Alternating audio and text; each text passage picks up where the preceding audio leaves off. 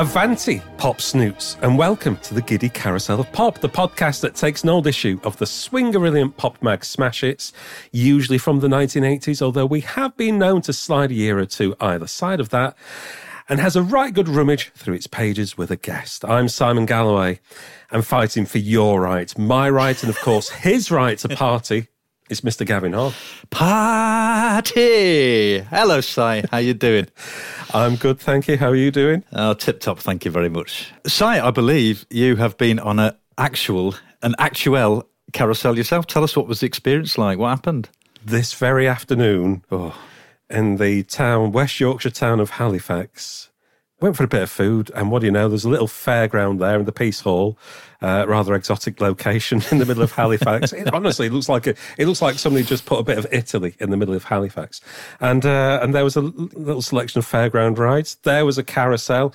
Who was I to refuse a ride on the carousel? Um, my horse was called Little John. Uh, it was kind of uh, goldish and, and reddish and, and, things. His ears were a little bit careworn. I think he might have been a, a rescue carousel horse.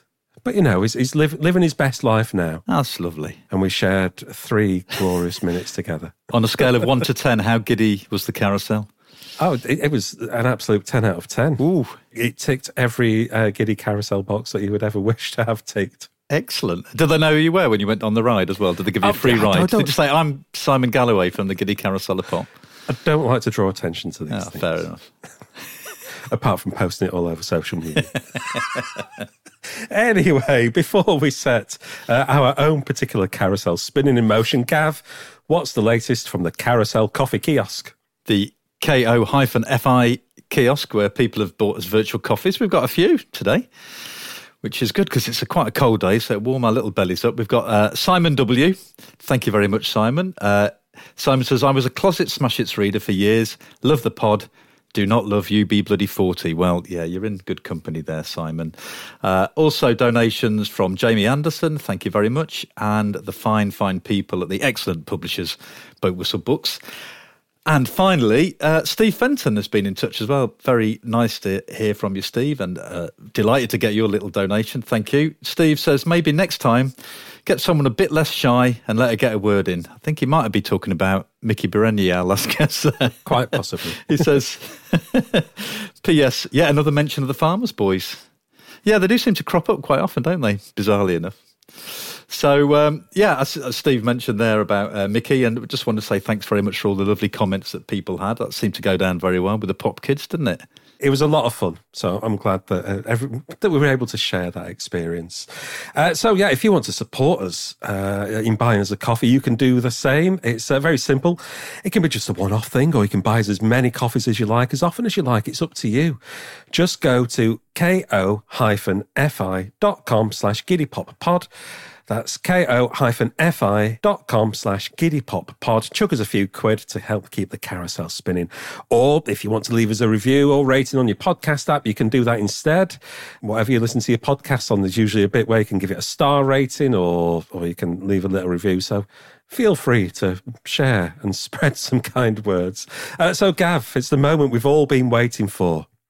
What's the latest in the land of the carousel? I'm very glad you asked, Si. The carousel's latest manifestation was in America, where it landed in Los Angeles in 1982. As we know by now, the carousel is a capricious entity, and it decides we will stay in the United America of stateside, despite not asking either Si or myself first. We complete the necessary visa paperwork, and through various arcane and esoteric rituals, we manage to communicate with our dear companion, the sentient fairground ride. For reasons beyond our ken, the carousel has taken a shine to some loudmouth Yankee types called the Beastie Boys and has been eagerly scanning back issues for any mention of said combo. It locates them on the front cover of an issue from March 1987 and asks us to track down the man that interviewed them in said edition of The Hits. Well, who are we to deny the heartfelt requests of a carousel? So, here he is, folks, the journalist and author, Chris Heath. Chris, Welcome to the carousel. Which horse from the multitude of painted nags would you like to sit on? I'm speechless already. just just run, run by me the choices again. Well, there's just it's an imaginary uh, load of old nags painted up on a carousel. What would you be looking for on a horse were you to, to choose one? Would you prefer quite a small, cheeky little one, freshly painted, colours, just anything? Um, I don't know. I think uh, I'd, I'd I'd like that quiet, that quiet horse sort of in the inner bit at the back, where you're just kind of watching everything that's going on. oh, well, yes, okay, yeah. May not even have a name. Yeah, but just some gentle undulation. Yeah, yeah. I like it. That's, already, that's given us a lot of psychological insight into the mind of a journalist. I think I'm like an open book, except like an open book that's like a closed book. so, in celebrated and highly respected tradition, the carousel will creak into action once you, Chris, have honestly answered the following inquiry: Have you ever been sick in a gumboot? Well, that, that that's a that's a firm no, though. You know, I've, I've had a lot. I've had a lot of discussions on the issue. Well, that's fine. If it's an honest uh, answer, then yeah. the carousel can then begin to spin.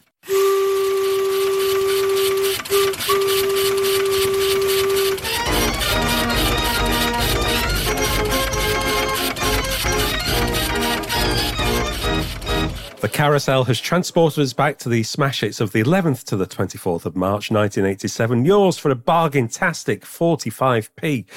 And if you want to read along with us, you can do just that thanks to the Like Punk Never Happened and Smash Hits Remembered websites.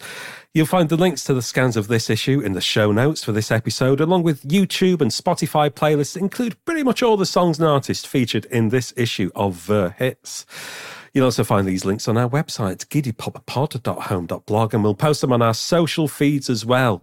Just search for the Giddy Carousel of Pop or at Giddy Pop Pod in social media land. Um, so, Chris, I think before we delve into this issue of, of Smash Hits, when did you first encounter the mag and um, what led you to working there? How, how did you first start writing there? Well, the, the, actually, the, those those are two very separate questions, and but I'll answer the first one because no one's ever asked me that, and the answer is kind of weird. um, I was at boarding school, and I was, you know, I was music crazy, but I was like people were then. I was like, you know, reading the NME and Melody Maker and Sounds, um, and I had a very good friend called Simon. We had a band at school, and he had a younger brother called Pete who came. Was a couple of years younger than us and you'd come and sit in my room and listen to records because you're only allowed a record player when you're older. And and he was crazy about music, and uh, and he started having this magazine, Smash Hits. And so I'd look at it and wouldn't really understand what it was back then. The only reason I bring it up is that he then um, had a, has had a whole life. He his name's Pete Kember, and he then formed um, uh, Spacemen Three, and then became known as the man called Sonic Boom. So that that was who first showed me a copy of Smash Hits. Wow, he was the original Sonic Boom boy. there you go. It's, so that's yeah. quite, that, that's quite I, quite strange, but it's the truth. Um, so, but then I wasn't really paying attention, and um, and then I started um, when I was leaving uh, university. I started through a load of things happening. I started trying to write for magazines. I also had a weird job at a place called Compact Records, which was uh, they're best known for having Mari Wilson, and I was sort of there. I don't know. I, I, I can't really explain this. It wasn't like I was like sort of their press officer three days a week, and it was in this tiny office on Riding House Street, and you'd there was three there were two chairs and three people. So you got it. I got I was the third, obviously. So I got to sit if one of the other people was out. But they sent me around all the magazines uh, to, and we would re-deliver all our singles every week. So every week I'd go around and re-present our singles to try and get them reviewed. And I'd just literally turn up at places and ask to see the reviews editor. So one of the places I sent to was Smash Hits and Peter Martin was the reviews editor had come out. And so I would, I would hit, sort of hit on him and say, have you got any writing? But then there was this other whole thing happening. Sorry, this is a long story, but in the meantime, I was, there's this guy called Trevor Dann who was a producer at the BBC and he was the producer of Whistle Test. But he also moonlighted at the weekends with a radio show that he did sort of for fun on Radio Cambridgeshire. And so there was a sort of group of music aligned young people who started hanging out at this show, including me. And so he had, uh, seeing me as someone who maybe he saw some potential in me, but that I was kind of clueless and didn't know what I was doing. He suggested I go and see Dave Hepworth. And so that started a whole thing where first I wrote for just 17. It's kind of a long story, but, um, anyway, meanwhile, the Peter Martin thing was happening. And so I got a couple of albums to review and, and so I reviewed some albums.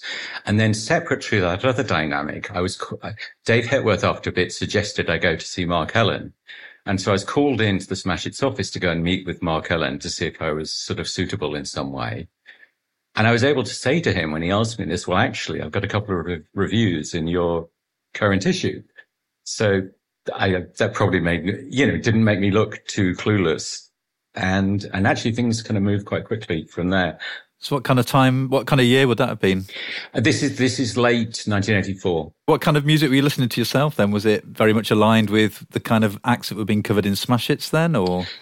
I, I was, I was, I was sort of all over the place in that, you know, I, I was definitely, on one hand, I was kind of, kind of real kind of post punk kind of indie boy. Mm.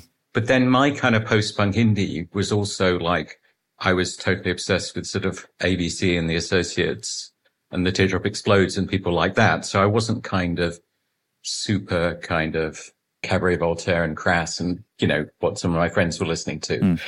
And I was, you know, I was insanely, uh, in, obsessed by the Smiths.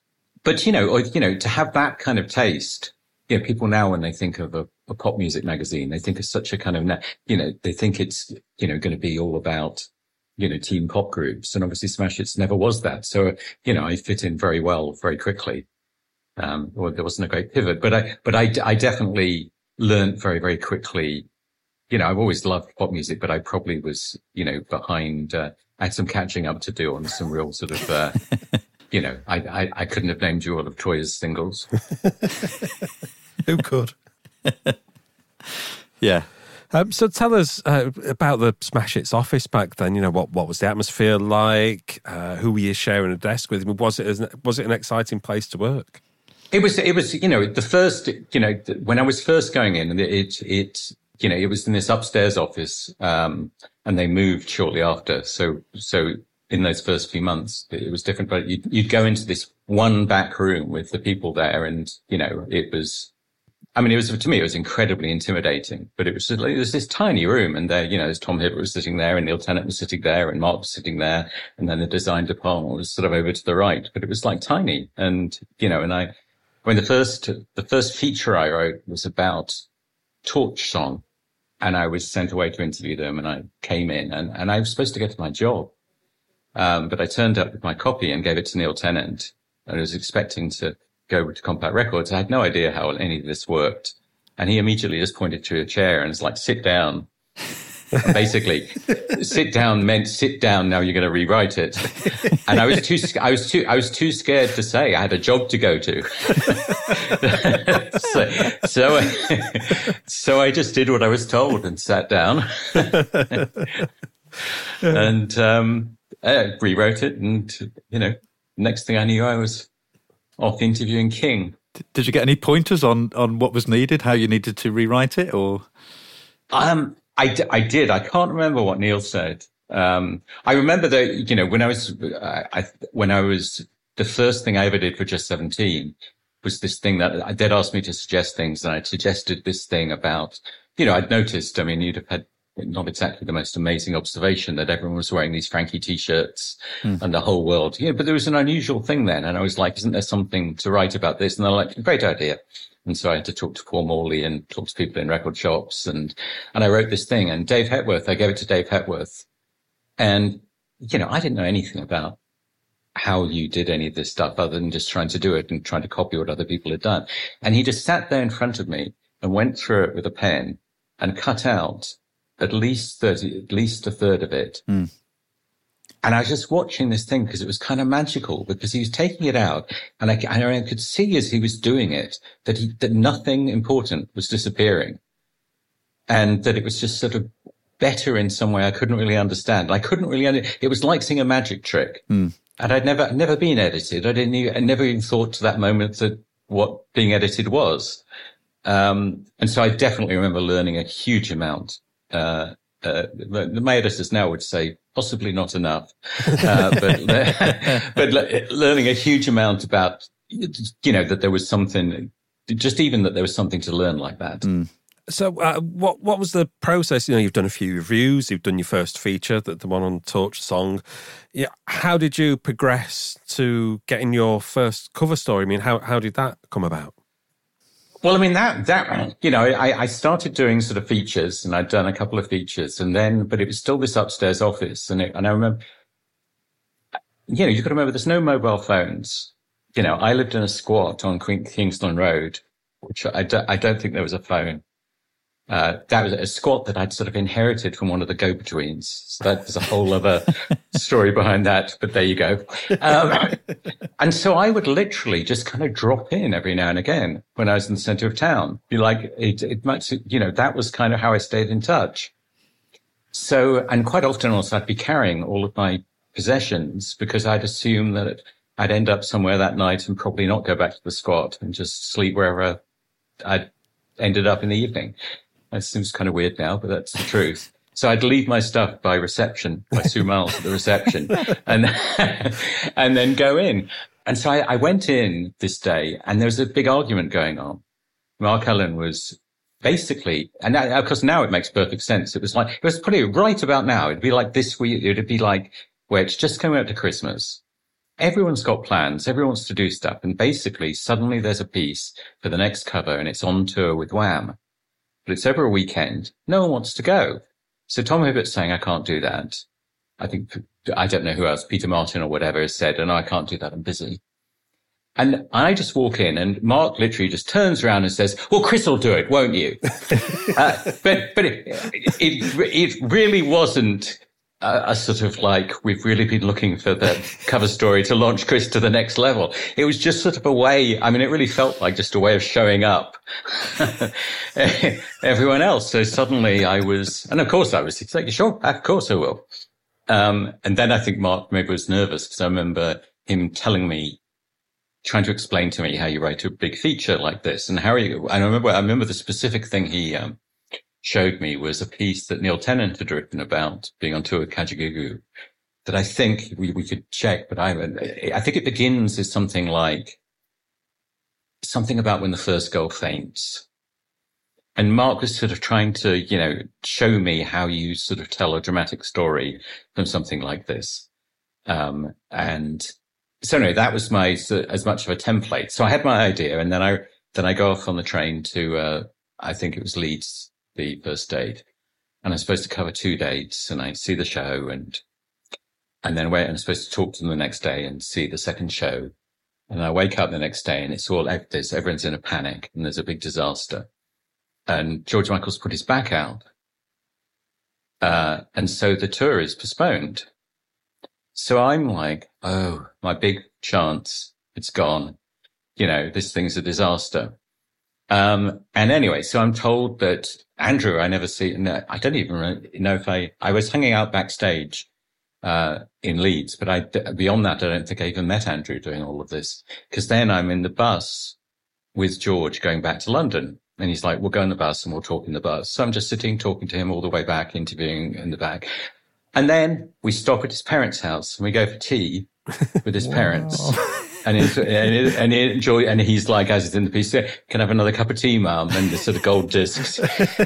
anyway, and so I get back, and then I, I remember calling Mark Ellen from a payphone to try and explain this whole thing that's gone wrong, and wondering, I'm kind of thinking, do they still want it? And he's like, well, what happened? And I'm like, just explain what I just explained. Then we went and we went to his parents' house. And in retrospect, I sort of think he went, no, Chris, I, I think it'll be all right. Just write it you know, um, you know, I, cause I, I probably thought, cause all of this was new to me and, and, and just, you know, I was just sort of fascinated and really interested, but I had no idea, obviously, what I was doing. And so I had no sense of what was normal and what was expected. So I guess I probably thought you probably usually went to people's people's parents' house for a cup of tea when they were on the cover. oh, obviously, it's fantastically not the case. Um, and then the other good thing that happened that was terrible was that so I write this piece and I'm sitting in this squat and I write this thing again and again and again, just trying to work out how to write it till I've more or less got it memorized just because I'm writing it again and again and again. I was freezing. Um, and I take it in and they're like, no, this is good. And I, I probably, I don't remember how to do some rewrites probably, but, and then they, and then they're like, on Wednesday, we're having like a Christmas, like part. It was like just dinner at a little tiny place. It wasn't like some fancy thing, but you should come.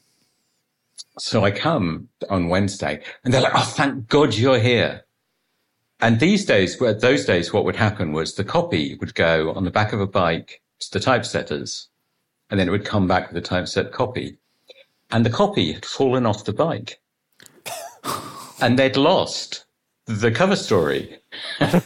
so they're like, so basically they're like, well, we're going to the restaurant, um, but can you sit and write it again? Well, you know, in a lot of other situations, that would be pretty incredibly daunting. But the truth is, I kind of knew this thing off by heart. I mean, I, I, had my notebook with with the, with the whatever I transcribed in, and so I could just type it out again. So I just sat and typed it out again, like like a song you knew. and so I typed this thing out again, and then joined them later the thing. And so I think all of these things made me look you know, made me look sort of better than I, you know, I mean, it's, I guess that's the luck you have sometimes. You, you get to sort of look better than, uh, you get a chance to anyway look good. Mm. And I, and, and I, I took it totally and that, so that, that set me going on a good momentum. Yeah. I think we'd call it resilient and adaptable now. well, something like that. Yeah. Well, you know, I think that's, you know, I always think in terms of pop careers, whenever, whenever you look at greatly strategized pop careers, like I always, um, weirdly, I wrote some, had to write something at university that involved me researching the Sex Pistols story. I don't know how I got away with that, but um, I, but but I remember reading that, and you know, the whole idea then, you know, you know, the whole narrative you were told was that it had been this incredible act of calculation by Malcolm McLaren. But as soon as you look to what really happened, and I've thought about this a lot with lots of other things like this subsequently, what you really see is people who are incredibly quick at taking advantage of unpredictable events. And then, and then in retrospect, they seem like they're, you know, seem like there's some planning involved, but it's really not that. It's really, you know, and, and, and I think that, you know, it's a great sort of, it's, it's, I mean, it's a wider gift, but it's a great kind of pop gift, the gift of like being able to take advantage of something and and make make something magical out of it. I'm not saying that's what I I did a minor writing version of that, but that's that's the kind of thing. I think it's interesting that that's I think that's a sort of a thing that happens that gets often misinterpreted.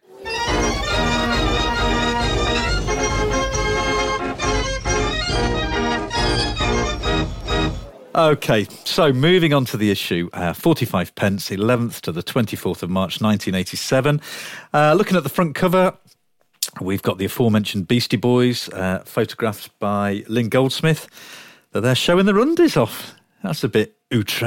A bit rude, that some boxer shorts. I don't want to look too closely what the other things are, but uh, it says they're wild, they're wicked, they're wonky, they're the Beastie Boys.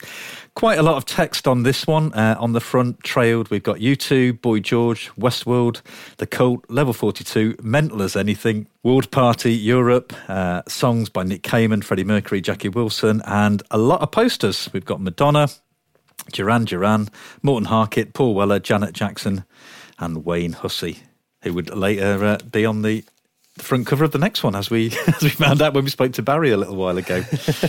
uh, and uh, turning to the contents page inside, we've got all the aforementioned stuff that we had on the cover. Also, songs by uh, the Style Council, "Waiting," "Still in Love" by Jaki Graham, Alison Moyet's "Weak in the Presence of Beauty," "The Great Pretender," Freddie Mercury, Nick Kamen's "Loving You Is Sweeter Than Ever," "Everything I Own" by Boy George, Beastie Boys, "You Got to Fight for Your Right to Party."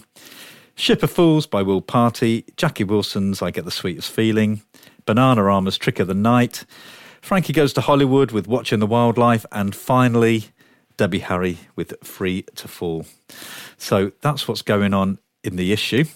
We've got a full page picture of Madonna ready to cut out and stick on someone's bedroom wall should they wish to. Well, I don't know. She looks like she's wrapped herself in somebody's curtain or something. I'm not quite sure yeah, what she's doing. Sure. What is the look she's going for there? I'm not. I, I, isn't it low key, sexy but spiritual? Is that what it is? I That's what I'm uh, interpreting it as. Right. Okay. we'll go for well, that. I, am not saying I'm getting it from it. I'm just saying I think that that's that's the intent. I, am deciding. Well, possibly with the uh, the oddly placed crucifix on the on the forehead. Yeah, it didn't catch on. Uh, no, it didn't. so, should we take a look in bits? Do you want to have a rummage around? see what bits have caught your eye. We've got a whopping six pages of bits. So uh, we'll just a light on a few things that are going on in this issue. The first thing that we come across is yes, the next issue's cover star, Wayne Hussey. Uh, headline Wayne Hussey, a bit of a disappointment, says his mom. Uh, so there's a, a, photo of mom holding up a, a, lovely school photo of little Wayne, aged seven. See, I'm wrong. We usually do talk to their mums. there we are. well, no, because she's been interviewed by, by a local newspaper. So I think this is sort of like a, a second hand reporting sort of thing. Um, yes, indeed. In an exclusive interview with her local paper, the Bristol Evening Post, Wayne Hussey's mom revealed that she and Mr. Hussey were actually hoping that young Wayne was going to become a Mormon missionary, i.e., going around knocking on people's doors at odd hours of the day with Bible in hand. Instead of which, he became a dishevelled pop star in a pop group called The Mission. Mrs. Wendy Hussey says she fondly remembers young Wayne turning up with his guitar to perform for the Yates Church of Jesus Christ the Latter day Saints, the local Mormon church. Wayne is not a very good advert for the church, she laughed. He left it about five years ago, and since then, he's probably broken every rule in the book. Cripes. We'd always hoped he would go on a mission. When he was about 19, a year after moving to Liverpool, he called us and said he'd decided to give up music and go on a mission. We were delighted. My husband, who was working in Saudi Arabia, said he'd stay out there for another year to raise the money for him. And we bought all the books. Then he came home at Christmas and he changed his mind. Wayne's, that must be a disappointment. Wayne's mum also let slip other piping hot Hussey facts, such as how his first guitar cost six pounds and was bought when the family were on holiday in Barcelona how his second guitar cost £20 from Woolworths, how he left school with five O levels to become a trainee manager at the local co op, but abandoned that for a career cleaning kettles at the local electricians, and how he used to be a nice, sensitive boy with short hair. But you have to have an image to get noticed, don't you? quips his mom. Mind you, I did feel embarrassed the day we had to clear the ladies' changing room of the local clothes shop because he wanted to try something on. Not only that, but Mrs. Hussey also reveals how Wayne dreamed up the name for his group. He'd been tinkering on his guitar and noticed a mission amp, and then opened a drawer and found a mission diary, which we'd bought him. That clinched it. He said it was probably the closest thing we'd get to having him go on a mission. Quite. nice little payoff at the end there, isn't it? Yeah, I, I thought re- re- really nice piece that, and uh, yeah, very, very, very entertaining. It was bits sort of like a, a communal thing. Everybody contribute, as it says, bits to it. It was, but it usually, usually at any given time, there's one or two. You know, someone was bits editor. I think I was earlier on, um, and um, you know, I remember doing a lot of it with Tom Hibbert, but then you'd, you'd, you'd cast bits out because there'd be a phone interview. So suddenly whoever was available or who wanted to would do the phone interview or some other thing. So it could, it was a bit, it was, it was sort of, there tended to be in any issue because I, a key kind of team, but then it could be anyone too. Um, cause I was looking at this, the, the bits in this issue. I was sort of surprised. I don't think I wrote a single, a single story in bits this issue, which I think that that's unusual. Um, but I think it's probably because I was, you know, as, as, as you can see from the issue, I was, I was quite busy. Yes. Just a bit. Um, Gavin, anything leaping out to you in these pages of bits? Yeah, I mean, there's there's plenty to get your teeth into, isn't there? And uh, as Chris was saying before about the broad church that is Smash Hits, I mean, it's kind of got everything, hasn't it? It's got the cult, it's got thrash metal, it's got the Christians photographed outside on the pavement, it's got the San Remo Pop Festival, Lou Reed, Tom Verlaine. There's all sorts in it. I mean, I quite like the big piece on um, the San Remo Pop Festival because at the time, I think it was something that was very well known in this country, and um, I loved the uh, the rivalry between Spandau Ballet and Duran Duran that gets talked about in this. It really made me chuckle. We know that there was a lot of uh, interband rivalry between them, but they're all at this kind of.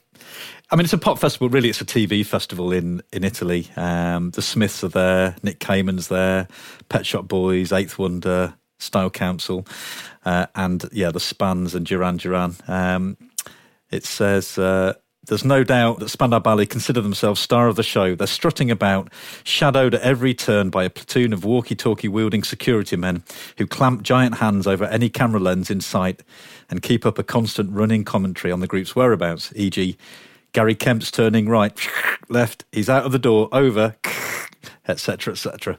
Apparently, the Span sell twice as many records in Italy as Duran Duran, but nevertheless, the festival has turned into a bit of a battle of the titans between these two groups. The previous night, Duran Duran had suddenly turned up out of the blue and told the organisers that they'd do an unscheduled special guest appearance in the marquee. They'd been supposed to go on before Spandau Ballet, who were topping the bill, but accidentally arrived so late that they had to go on last, thereby upstaging the Spans. Tonight, Spandau Ballet were convinced they'd top the bill, as Duran was scheduled to appear far earlier in the evening. What they didn't realise was that their rivals were actually appearing in the glamorous Snoot Theatre at peak viewing time, presented by the Italian version of Terry Wogan, along with Whitney Houston and the Bangles, i.e., an event with far more status than appearing in a tent halfway up a hill at three in the morning. Or, as Neil Tennant so succinctly put it, Duran Duran 2, Spandau Ballet nil. honestly, pop stars. yeah, I like that the, the Pet Shop Boys are, are, are, misbilled as the Pet Shoe Boys. Is that that's is that right? right? Yeah. yeah. Obviously, you, you, all knew Neil at, at, the magazine. Was it a bit like having a man on the inside? I'm guessing you all kept in touch with him to some degree. I, you know, I, I it's a tempting kind of narrative. I don't, I don't think for the most part it was because. Um, you know, I think just occasionally at a pop festival, you might have some of that that what's reflected here. But no, I mean, it was, it was stranger, you know, the rise of the, the rise of the Pet Shop Boys. It was, you know, it's sort of hard to explain, you know, because you sort of see it in the magazine where you have these sort of almost this, it's a, it's a mixture of, I think personally, people were delighted, but it was like this sort of puzzlement because it was sort of hard to see, it was hard to understand someone who came from, you know, you know, because Smash Hits, while it's incredibly celebratory of all these people, is also all about sort of bringing people down to kind of down to earth at the same time. And so, and so when you've got those kind of, those two things going on with someone who you know and who's from your world, it's sort of confusing. And I felt like for a bit, there were those kind of things going on. And I think more so for people who'd known Neil longer you know, I, I, was sort of in the middle. I'd, I'd you know, I'd, I'd, worked with Neil, but not for very long. I think, it, in some ways, I think it was easier for me to, uh, to, to write about them and, and to, to completely embrace what they'd become because of that. Is there anything in this issue of bits, uh, Chris, that really caught your eye? Um, well, I was, there's a, there's a competition to win these stand-ups of Freddie Mercury. uh, and it, and it reminded me of something weird which is that uh, presumably it was in the previous issue. I was on the set of that video. Ah. Um, and when I, as I got into, into my cab to leave, and it was saying, you know, Freddie Mercury didn't really do interviews, but he would like talk to you and meet you and, you know, let you be around. And, and it was pretty interesting. Uh, and, uh, but as I got into the, uh, into my cab, the PR Roxy Mead handed me an unpainted version of one of these cutouts.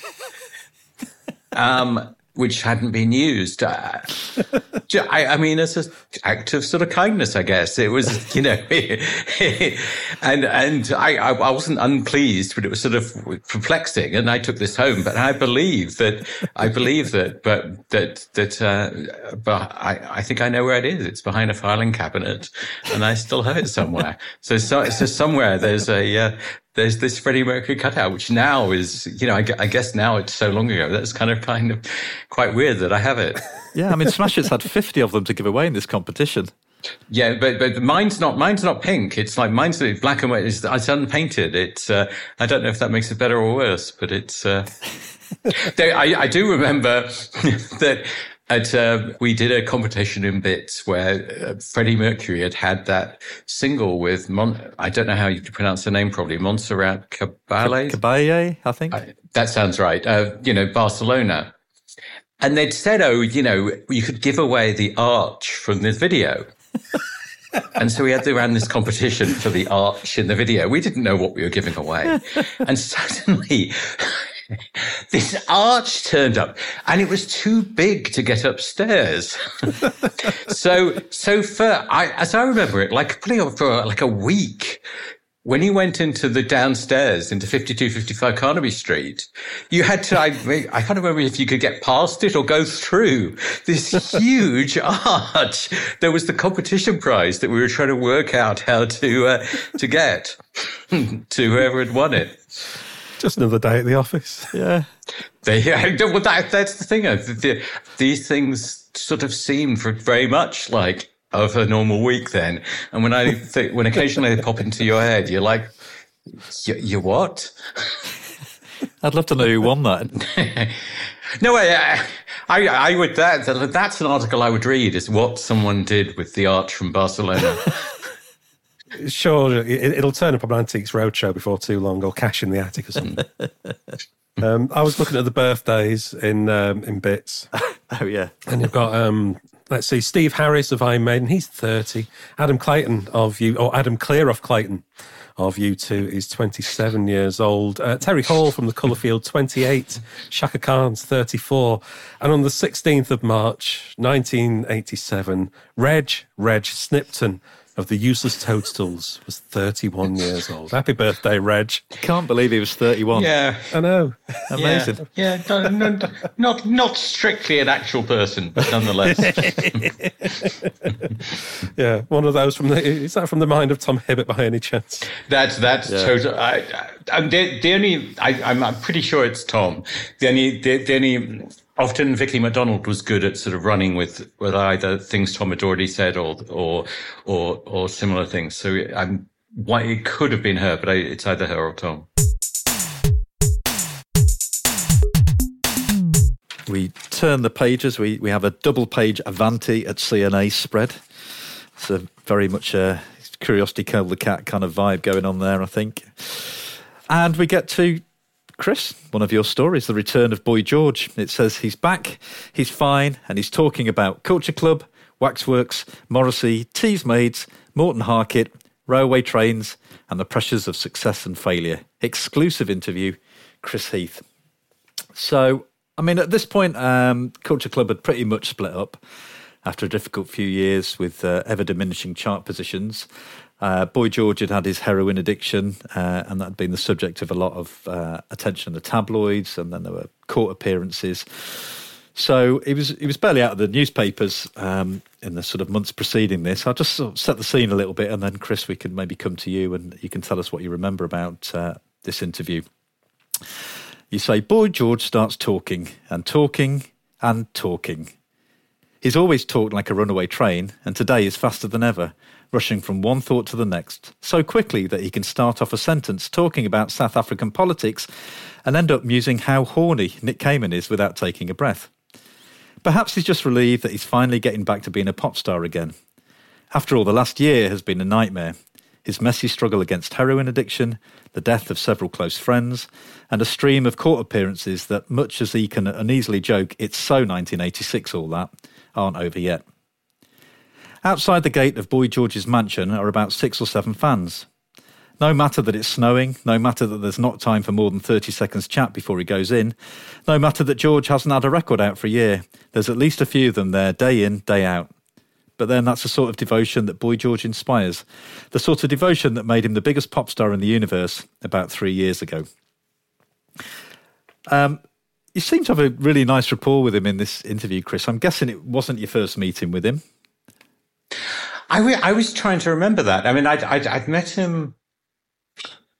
I'd, I think I'd done some, a lot, a lot of people. I, one of the first things I did for Smash Hits was go round. So to digress was go round with a Uher tape recorder recording Christmas messages uh, for ni- Christmas 1984, which is a kind of, it was an incredible thing. I just would go around all day and I'd go and I'd visit Wham in the studio. I'd go up to the Eurythmics studio and then I'd have to meet Meat Loaf and a thing. And I was just meeting pop stars just to do these Christmas messages.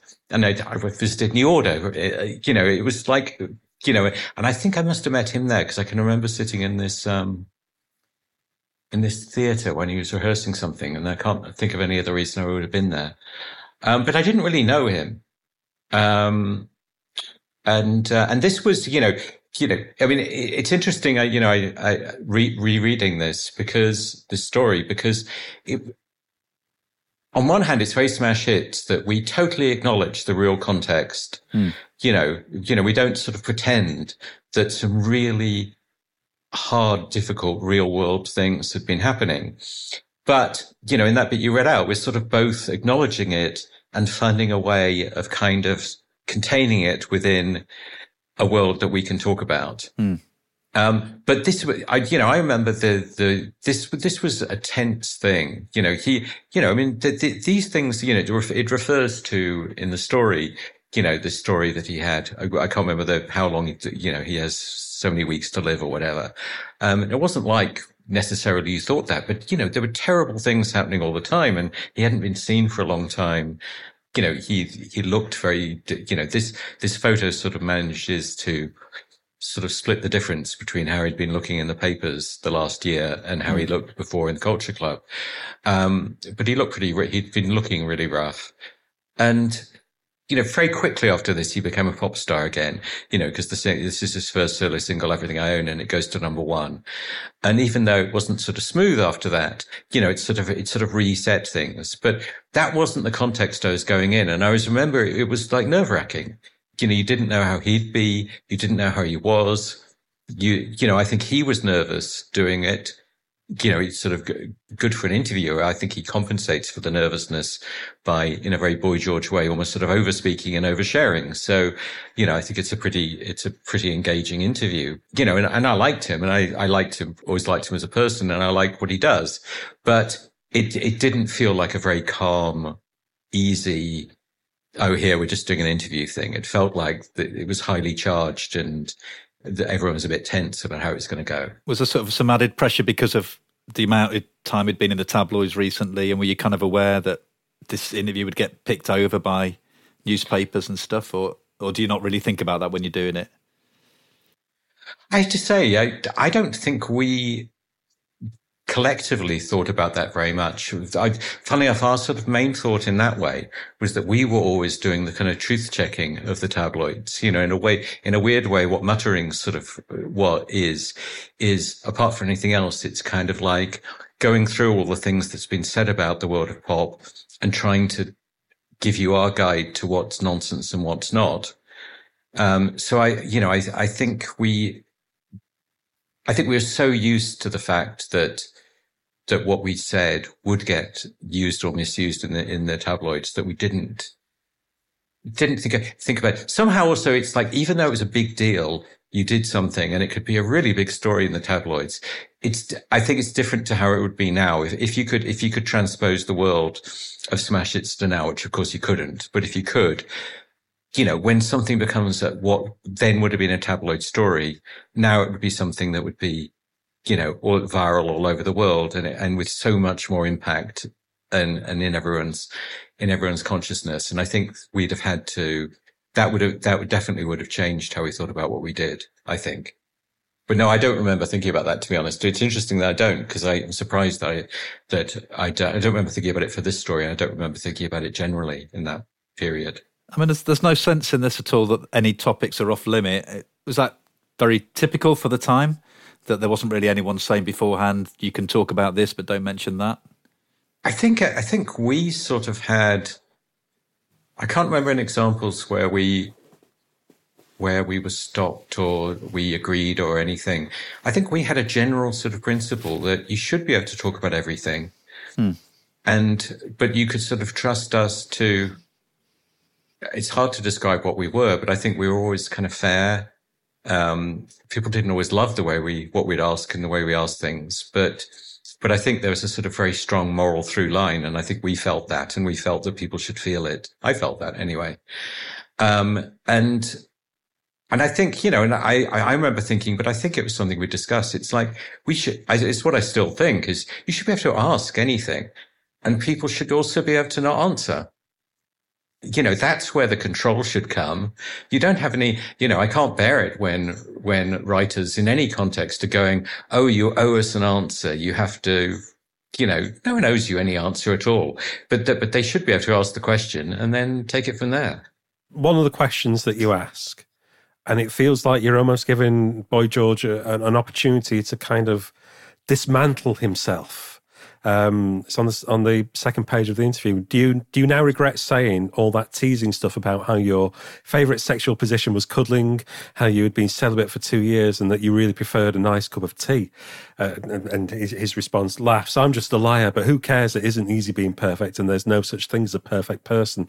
And th- th- there is a sense you get a sense that he's kind of coming out the other side of, of what he's been through not just in, in the previous year with, with all the court cases and, and the you know the, the, the heroin stuff that had been widely reported in the tabloid papers, but also out the other side of of fame of Culture Club and of being Boy George. And it's almost like you've given him that opportunity to kind of dismantle it a little bit and and be be honest about himself and to show that actually he does know himself now.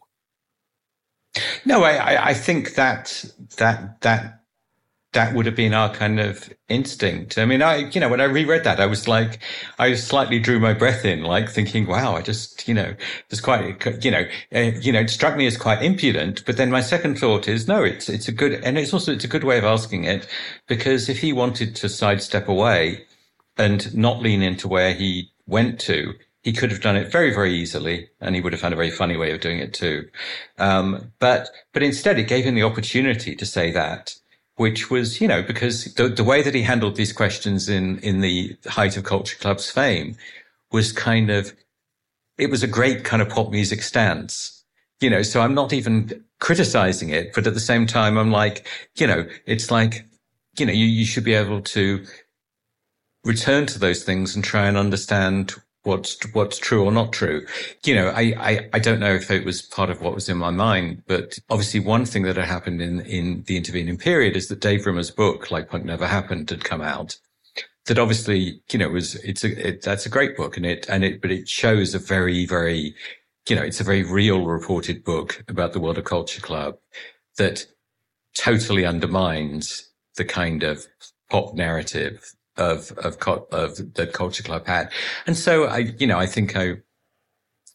I don't know if I was specifically thinking that, but I think that was the sort of environment with which I'm kind of saying, you know, you know, where are we now on this? I think that, and in that sense, I think it's a, hey, I think it's a fair thing to ask, but I think the answer makes it even more, you know, you know, fair to ask. Yeah, I mean, it's it's kind of a hard contrast for, for us on the podcast in that the the last issue that we looked at was from 1982, and that was right at the beginning of uh, Culture Club's uh, big success. And they're in New York, yeah, uh, enjoying their success, um, you know, and, and riding high on it, and, and just having fun with it. And now you've got this sort of four and a half years later, it's a really sharp contrast. To, yeah, yes, I thought of that exactly. Yeah, to kind of look look at those. Yeah, there, there's the beginning. There, there's there's the end. Well, it's the end of, of Culture Club. How how we how we knew them first time round. Because you can also see in the one that we did uh, last time, just those very tiny beginnings of the little fractures between the band in terms of George and John doing a lot more of the press and the promotion, and the other two kind of just enjoying themselves more. And he complains about it a little bit there, doesn't he? But then he does, yeah. it gets talked about a lot more in this, and, and you can see that over time those fissures have widened and widened, and you know it's kind of uh, broken the band. And um, I I imagine George was like a, a terrific interviewee as well because he, he is so open and he's and he's very self aware. You know, he talks about the fact that he changes his mind a lot and he's very uh, contrary, isn't he? And he'll say one thing one minute and then say, "Oh, I didn't really mean that," and he can be like quite sort of bitchy sometimes about people, and then just say oh, it was all just a laugh. And he really kind of he moves around a lot, but he's a perfect smash hits pop star, really, isn't it, for this kind of time? I think. I think so. Although you know, he's. I think two things are happening in parallel here. In that he's being, he's kind of a great pop star and really interesting. He's also kind of a mess. Mm you know, I don't think that's hindsight. I think that it would be totally inappropriate and rude for us to have pointed that out. And also, you know, I'm not even criticizing someone for being a mess. Life's life's tricky, and he'd had some really tricky life, and he and he was still he was making great records, and he was a great pop star. But you know, this is someone talking who's not hundred percent on top of everything, and I th- I feel like you could see that. It doesn't need pointing out to the readers beyond giving the context do, do, you remember having a sense of that, that that, that he wasn't necessarily 100% better. I remember thinking he was very fragile when I talked to him. I can remember where I was sitting up on this platform and he, he seemed fragile, like kind of, am I up for doing this?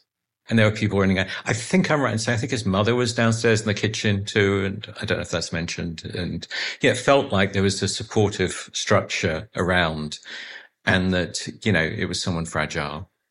Do you think, uh, and this is by no means a criticism because I think it's a, it's a really well written piece and uh, very engaging read, but if you were doing a, a similar kind of interview now, would you, you know, for, for a magazine like Smash Hits, would you kind of write it the same sort of way, or do you think it would be would would it be kind of written differently now and sort of in a different style? I don't know. It's such there's so many parameters of that. Of like, mm. are we in 2023? Because you know, you you know, we talk about all kinds of things. Yeah. Um, in, in, very different ways. You know, the fact of how things are disseminated. So I think changes the way we have to write about things. You know, I'm, I'm, I'm always sort of slightly taken aback by by sort of how pushy I, pushy I am in a way when I read things like this. But, but then that's what you're supposed to be doing. And, and I think it was totally genuinely done in a, in a sense of real genuine engagement and, and genuine interest. I mean, that's why people tell you things because you're interested and you, and you, and you, and you're asking sincerely. And I think I was asking all of that sincerely and trying to, you know, and I, and not trying to put people in a corner or ask them awkward things, but say, tell me about your life now. And you know, and I feel like on that level, this this this is that. I like the bit about uh, what George talks about pop stars being like soap opera stars because it's very kind of smash isn't it? You you ask, uh, you say, do you feel that the ups and downs of your life have turned into a very public national soap opera? And he says, I think all pop stars are like soap operas. Take Morrissey, he could be Queen Victoria. And he just says, I'm not amused. And it's wonderful. People like Morrissey really make me laugh. I met him in Paris and he thought I was vastly aggressive. He was just doing the wave of the glove. Go away bit. That didn't bother me. I wanted to meet him, and I think he's interesting. And I and I like that that he's you know despite he's as you say he's clearly uh, having some difficulties at, at this time, but you feel like he still really enjoys the kind of the cut and thrust of being a pop star in that way, and kind of him and Paul Young are kind of teasing each other about the way they look, and I mean, he, he, he says he's okay with it. He seems okay with it, and I think I think that's part of it. And he kind of takes the Mickey a bit out of Wayne Hussey. you say, do you get annoyed when people say Wayne Hussey looks like you? Who's Wayne Hussey? The singer in the Mission. God, he doesn't look anything like me. My nose is straight. There's a little bit uh, discussing Neil Tennant here. Um, you ask uh, George um, when you were giving Neil Tennant his BPI award. You said that you'd punched him for something he wrote about once. Um, is that true? Well, I was going to punch him because when we first played Heaven, he couldn't get in and he was really furious. And he wrote this thing saying that I sounded like David Sylvian of Japan, which was a load of rubbish. So Mikey and I attacked him at this disco. I'm not like that anymore. Actually, I think what the Pet Shop Boys have done is really good. It shows that people can sit in their bedrooms and create something that goes to number one in America. I really like their records. I didn't want to, and I didn't think I would. I bet he feels really differently about pop stars now, though. Lots of like apologising on one hand, but there's still some of that bitchiness there. Especially the line, it shows that people can uh, sit in their bedrooms and create something that goes to number one in America. and, you know, like the Pet Boys records were not made in a bedroom. It's like it's a little hobby. No, it's uh, it's, it's, it's so patronising that it's beyond belief. We move on a few pages and get to RSVP. Want someone to write to? Send in a postcard with your name and address in block capitals plus a few words about yourself to RSVP. Uh, quite a few people have done that. Some people from across the world. So the usual places from around the UK. But there's also people from uh, Japan, Sweden, and India. Uh, now, there was, there was one. I'm not going to read out the whole thing, but I, think it's it's kind of indicative of you know when you're when you're the sort of age that you would have written into smash hits, what you would have done about your age. Hi, we're two boys who are both nearly 17. um, and then, yeah, there's, there's, there's quite, quite a few there. Um, I mean, the, the one that I would have probably written to but I wouldn't have qualified for it. Uh, was this one? Hi, we're two lads looking for female pen pals to write to. We both hate anything to do with Wham, Madonna, or Nick Kamen, but are mad on Bowie, Fuzzbox, Billy Idol, Big Audio Dynamite, and Iggy Pop. and that's Cookie and Ziggy, who are in Norfolk. So I would have written to them, but I wasn't a girl. So there we are. that's that's that avenue closed down right there. Uh, Gav, anyone that you would have uh, written to?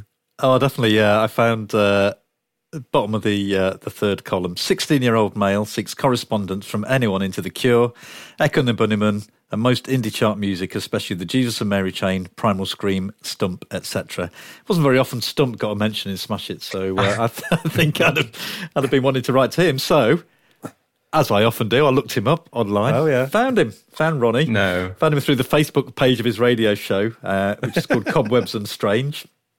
And uh, I sent him a few questions. He was very nice, very uh, answered all my questions very quickly. He said, uh, I, basically, first of all, I said, "Is this you?" I mean, he ran a, he did a radio show and he was into music, so I figured it probably was. But he said, "Yes, this is indeed me."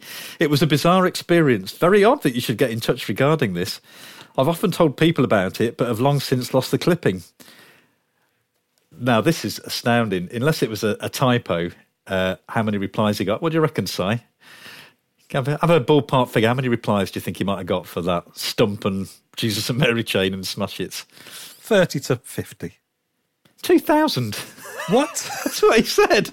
I mean, I the reason I believe it is because, you know, the the mailbag for Smash Hits, it was like huge mailbags coming in every time we did anything. It was, you know, there, there's just such a, you know, and if you think about, you know, there wasn't like you couldn't you couldn't like like someone on Instagram or anything. This would, you know, these were your these were your ways of of engaging. Yeah. I always think it's amazing that we printed the addresses. Looking back, you know, you couldn't imagine any more recent era where that would have been okay. No. Uh, but but I never heard of anything untoward happening or anything you know, so I think it's, it's kind of amazing. Oh, no, maybe you know better, but, or you're about to tell me something. well, I was just going to say, okay. so Ronnie said he received over 2,000 replies. He said, once my friends and I weeded out the psychos, we wrote to about 20 each. he says, um, there was one very odd one in which the person writing told me that two of her brothers were in loyalist terrorist organisations. That one went straight in the bin. I was on first name terms with my postman, Norman, brackets. He would regularly hand me sacks of mail while I was waiting at the bus stop to go to school. The letters came from all over the world. I guess it was in Star Hits in Australia as well. So uh, thank you very much for that, Ronnie. It's much appreciated. Uh, I did ask if I could give out details of his radio show. And he said, absolutely. The more, the more advertisements, the better. So it's called Cobwebs and Strange. Uh, there's a website with the Mixcloud links, uh, cobwebsandstrange.weebly.com. We'll put a, a little uh, link to that in the show notes. Um, very entertaining show. It is hundreds of episodes, and it's just a, a big, crazy mix of uh, of all kinds of music. So uh, maybe we get a few extra ones from that, Ronnie. But thank you, Ronnie, for uh, for answering my ridiculous questions many, many years later. Did you ask him whether he's still whether he's still big on Stump? I didn't actually. No, I should have asked him if, if he's still. Well, I'll follow up. I'll let you know, Chris. we'll do a little postscript. still big around these parts, so you know. How much is the fish? Stump never did it for me. I like the idea, but yeah, some songs were a little bit chewy to listen to, but you know, Buffalo is uh, is great for sure. And what's the uh, Charlton Heston one? Is that is it called Charlton Heston? it is called Charlton. Yeah, Heston, okay. The Charlton Heston one called Charlton Heston. wow, I really, when I woke up this morning, I didn't think I'd be having a debate about Stump. Well, I'm I'm glad we could bring that debate to you, Chris. I guess. no, no, no. It's not. A, it's not a bad. It's not a bad thing. Just, just unexpected. just unexpected. Oh well, the best things in life are. So we'll leave RSVP there, skip on, uh, well, just uh, the next page, I think it is. And uh, this is Westworld. Let's just make brilliant records. Westworld don't want to play concerts. They try to avoid having their photo taken. They're not very fond of doing interviews. All they really want to do is eat pizzas, photograph Tony James tottering along a cobbled street in high heels, avoid celery, and make very good records. Fair enough, pipes Sylvia Patterson. So this is a, a little piece on the Sonic Boom Boy hitmakers Westworld. And the piece, you know, just seems to be about, you know, just introducing the, the band a little bit you know, about how they got together. Uh, and then there's the revelation that um, the guitarist Derwood was formerly in Generation X. And you know, the, what follows is a, a few paragraphs about his uh, former bandmates. I'm just going to read uh, some of that out, if you don't mind. Um, now, of course, Westworld are superstars or something, and they're not peeved in the slightest that a few people think their tune sounds a teensy smidge like Sigue Sigue Sputnik. Derwood. Well, I mean, I was in Generation X for four years with Tony James, and we've obviously got the same sort of ideas now. Same as Idol, brackets. That's Sir William Billiam of Idol. It's all rock and roll, isn't it? What Idol's doing is Americanized rock and roll. What Sigue Sigue Sputnik did was not well thought out rock and roll, a bit eccentric. What we're doing is hopefully somewhere in between and better. Elizabeth, and we've got songs, Derwood, and a singer. Unfortunately, Martin couldn't sing. He couldn't even sing badly. Nick, he's the drummer, he can't walk in his shoes either. He can't even play football in his shoes. Derwood leaps up, gives a demonstration of Martin Degville not being able to play football very well in his shoes. Very lifelike, actually. Elizabeth. I saw Tony James run down the street once, points her toes and flails her hand around on her hat. Pineapple in the wind. Derwood. The worst thing about him is that he lives down a cobbled mews. Leaps up to give a demonstration of Tony James not being very good at walking down his cobbled mews. Even more lifelike, actually. I'd love to get a photograph of that. Quite. Uh, and then the, the rest of the piece is the uh, cartoon images of the band uh, with, with little profiles of them. I mean, Elizabeth Westwood seems a bit more exciting because she's from Washington, D.C., and she almost got shot in a record store, we find out. Um, so they used to work in this record store in Washington for about three years and got held up twice in a month with a sawn off shotgun both times. This guy just pulled this sawn off shotgun out of his trousers and held it right into my stomach. Give me the money or you're dead, he said, and I turned completely white. So I gave him all the money, got away with a lot. And then a month later, his girlfriend held me up. Me, me. That was a really bad scene. She um, comes over to London and uh, is living over here, goes to art school and uh, meets the other musicians. We've already talked a bit about Derwood, who was in Generation X. Uh, he talks a bit about his life, and then I thought with um, with Nick, who is the uh, the guitarist originally from Wales. I feel like he may be over embellishing uh, a story just to make it seem a bit more interesting for the Smash Hits readers. He he talks about uh, a fear of celery, uh, I'm, I'm not sure anyone with that frightened of it. He says I've got a real phobia about it. Oh yeah, I can't bear it. I can't smell it. I can't touch it. Oh no, you know how you get those little tubs of coleslaw? Well, if there's just one little piece of celery in it, I know, and it's an absolute fear. I was living in this flat once, and when I came home from work and was going to my room in the total darkness, someone had rigged up this device so that when I got to my door, I felt this bit of string on my boot, and the next thing, all this celery came flying at me. Demonstrates fending off several pounds of celery from his chest. Oh, it's terrible. A morbid fear of celery. Yeah. Jings, to say the least. Now, I'm not calling him a liar, but I'm not sure anyone would really rig up a trap like that. Does that sound real to you? Maybe slightly exaggerated. Yeah, I reckon. but you know, it's fine for what it is. It's and their their moment on the carousel was was brief. You know, it's a shame when there's a group that's so sort of smash hitsy in a certain way that doesn't quite fire. And I don't think they quite fire. Although I, you know, I, I think I'm right in remembering that we refused to do a piece unless we had a photo you know, I think they would, they very much wanted to just be cartoons. That's what Sylvia's referring to in the introduction. But I think we would have thought that would, you know, that just didn't fit with us. It did seem too manipulative. So maybe we undermined their magic.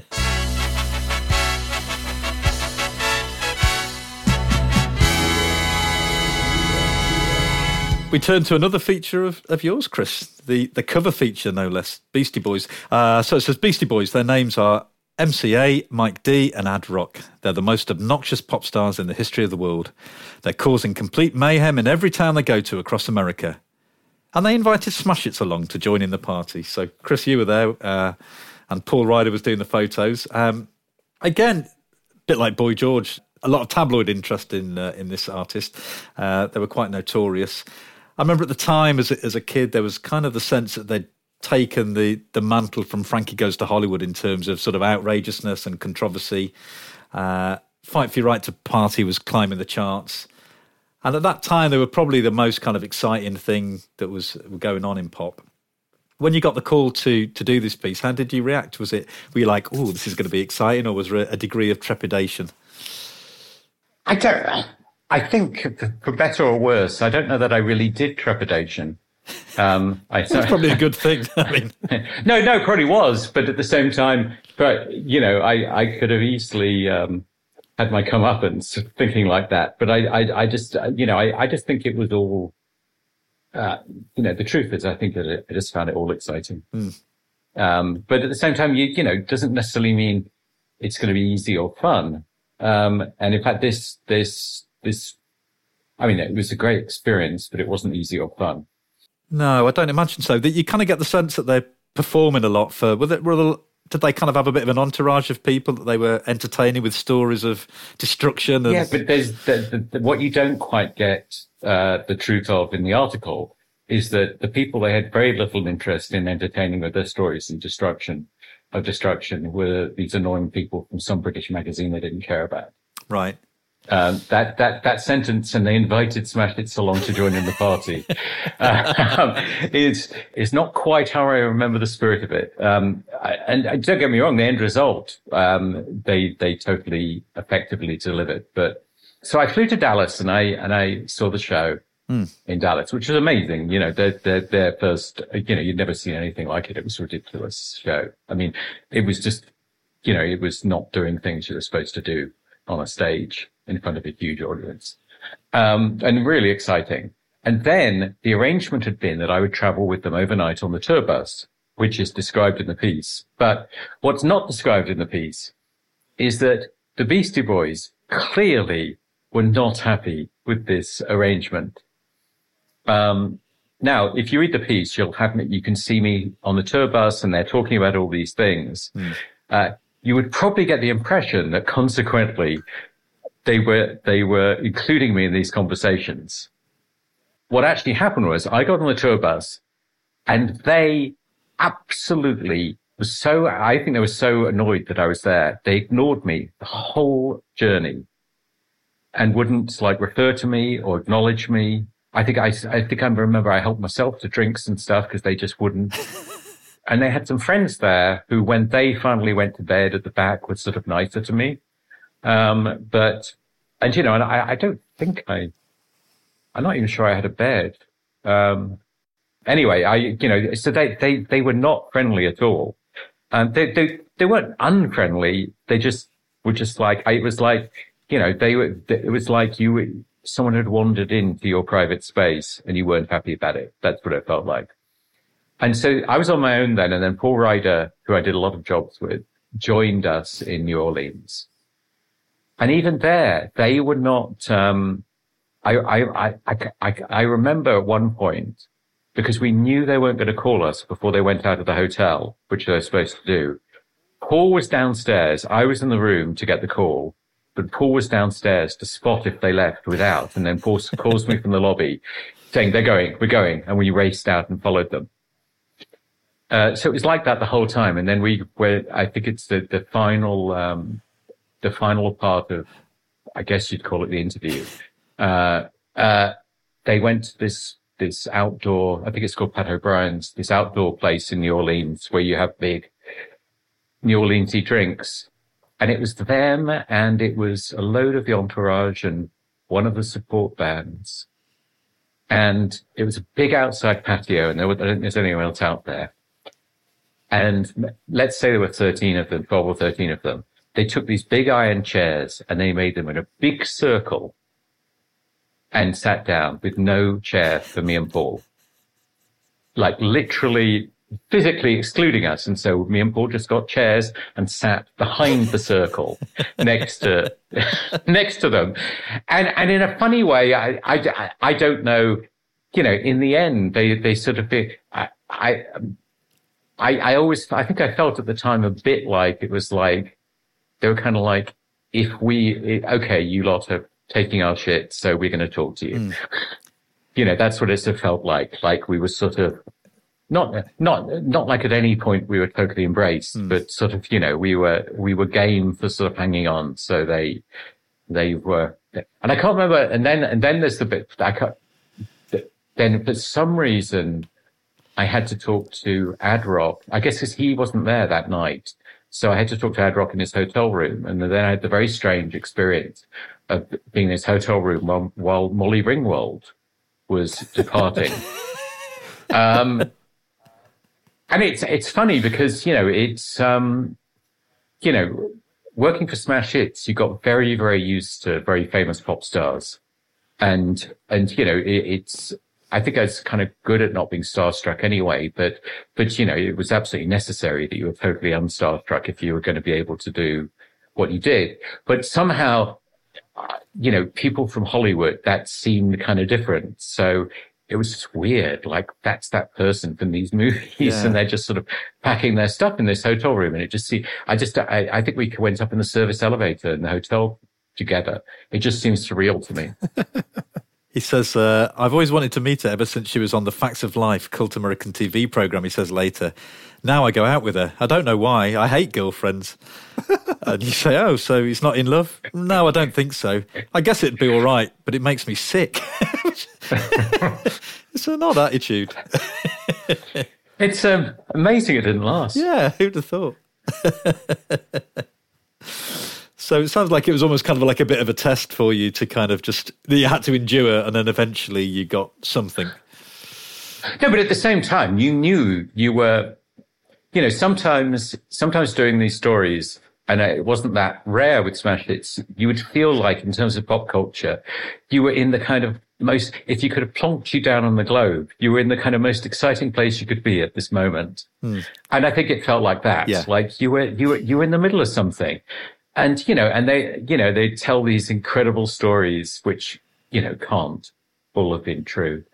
Um, you know, there's a story in the, you know, they're telling me with great gusto this story of tunneling vertically between two rooms in a Holiday Inn. Um, but you know, there was, um, I don't know. There was something, uh, you know, they, they, they were such kind of great pop stars doing that. But the quote I, I want to, there's a quote that I really like because I felt like it was kind of really true. Yeah, so Mike D says, there was a kid outside the bus tonight, laughs Mike D. And he said, you can't come to our town and take $50,000 from us and not hang out with me. And you know, continues Mike, the irony is I do just that every night. but they, I don't know. They, they, they were funny and, you know, they were, they were, they were smart too, you know, uh, but um, it was a it was an experience, obviously. Yeah. How how cynical did you feel the sort of this show of outward obnoxiousness was? Did did you feel like it was they were very knowing in what they were doing, and they because he talks about um, I think one of them says it's like Johnny Rotten. Uh, it sells records. You yell at a couple of people, and the next thing you're number one in the pop chart. So it seems to show that they're they're very kind of aware of what they're doing, or was it just that they did you feel like there was just genuinely them and they'd kind of got lucky and just been in the right place at the right time? Did you get a sense of that? I wouldn't say got lucky. I think they were they were very smart and funny, but I think it was I don't think anyone like that kind of sits around stroking their chin and going, let's be outrageous and, you know, that'll get lots of attention and make lots of people like us. There has to be, you know, that there has to be a genuine spirit of uh, of anarchy and you know i mean their, their show with this ridiculous phallic thing going on and at some point someone came on and sung kung fu fighting for for there must have been some reason but i can't I can't work out what it was. I think it was one of their friends. I don't think it was, think it was one of them. Um, you know, there was a real anarchic glee in what they were doing, and that seemed really real. I think that, you know, I think that, you know, as, as, as we know, they soon felt like they'd boxed themselves in a kind of corner with it. And then, and then, you know, and then they created a really, really interesting different career, you know, that, that's most of their career following that. I don't think it was calculated. It was like, it was, they, they were just being ridiculous and bratty in a way and smart, all of the, all of the smart versions of all of those things and they they knew it worked, but I don't think they they did it because it would work. That's my view, anyway. I think it's interesting that um, you mentioned in the piece that they're fans of of the comic strip, the, the, the UK comedy series, and also the young ones and that they've kind of made the had they made the parallels themselves between the characters and the young ones, or is that something that you kind of extrapolated from from kind of being around them? I don't know. I'd forgotten that, um, and I I think there's a common sensibility there, but I don't think they thought they were doing an act like the young ones was an act. I just think that's part of what's going into the real thing that they're doing. Because it, it, it does all seems kind of very very cartoonish but it says that the Beastie Boys in are in real life, whether that's real life or not, remarkably like the young ones on TV. In other words, desperately rude, mindlessly stupid, and horribly sexist, but only when they think it's funny to be. At one point during our stay, MCA actually explains that Mike D is a combination of prick, i.e., Rick and Neil. Uh, whereas I am the Vyvyan sort of person, and Ad Rock is Mike with a bit of Vyvyan thrown in. the main difference, though, is that A, the Beastie Boys also do all these things that are just too rude for the young ones to do on TV. B, they're actually very smart and shrewd whenever they want to be. And C, their live show is one of the greatest spectacles in the known universe. I mean, it's, it's an absolutely astonishing piece. I don't think we've encountered anything like it in Smash Hits before. It feels absolutely anarchic, outrageous and you don't get the sense that you're kind of being being snubbed, that you're being ignored. But I guess you do kind of uh, allude to it a little bit towards the end when you say they finally decide to sit down with us. Yeah, well, I, you know, I also don't think you know it's not like I was censoring that to be nice to them or nice to anyone else. I just think it it's interesting to talk about it talking about the creation of the article. But it, if, if it had been interesting for the article and if we'd learned something more from it, I'm, I'm happy to throw any of those things in. But I just don't think it was, you know, and it's like, and in the end, if, you know, if it had been the kind of article where, you know, if I hadn't been able to bring back an authentic close-up Beastie Boys experience, then maybe I'd have needed to write about that to try and help people understand why. But in the end, we could bring that back. So yeah, there's no need to to know some of the way that I was uh, being dissed. Yeah, well, you know, just you know, surviving that 600 mile bush journey. I mean, what's that, a good 10 or 12 hours? Blimey. yeah, no, it was uh, weird. I mean, I'm intrigued, Chris, to, to know something from you as well about this. Uh, you may not remember anymore, but um, that story you tell about drilling through the floor at the Holiday Inn in London. Uh, it says MCA looks perplexed. How do you know about that? I didn't know anyone knew about that.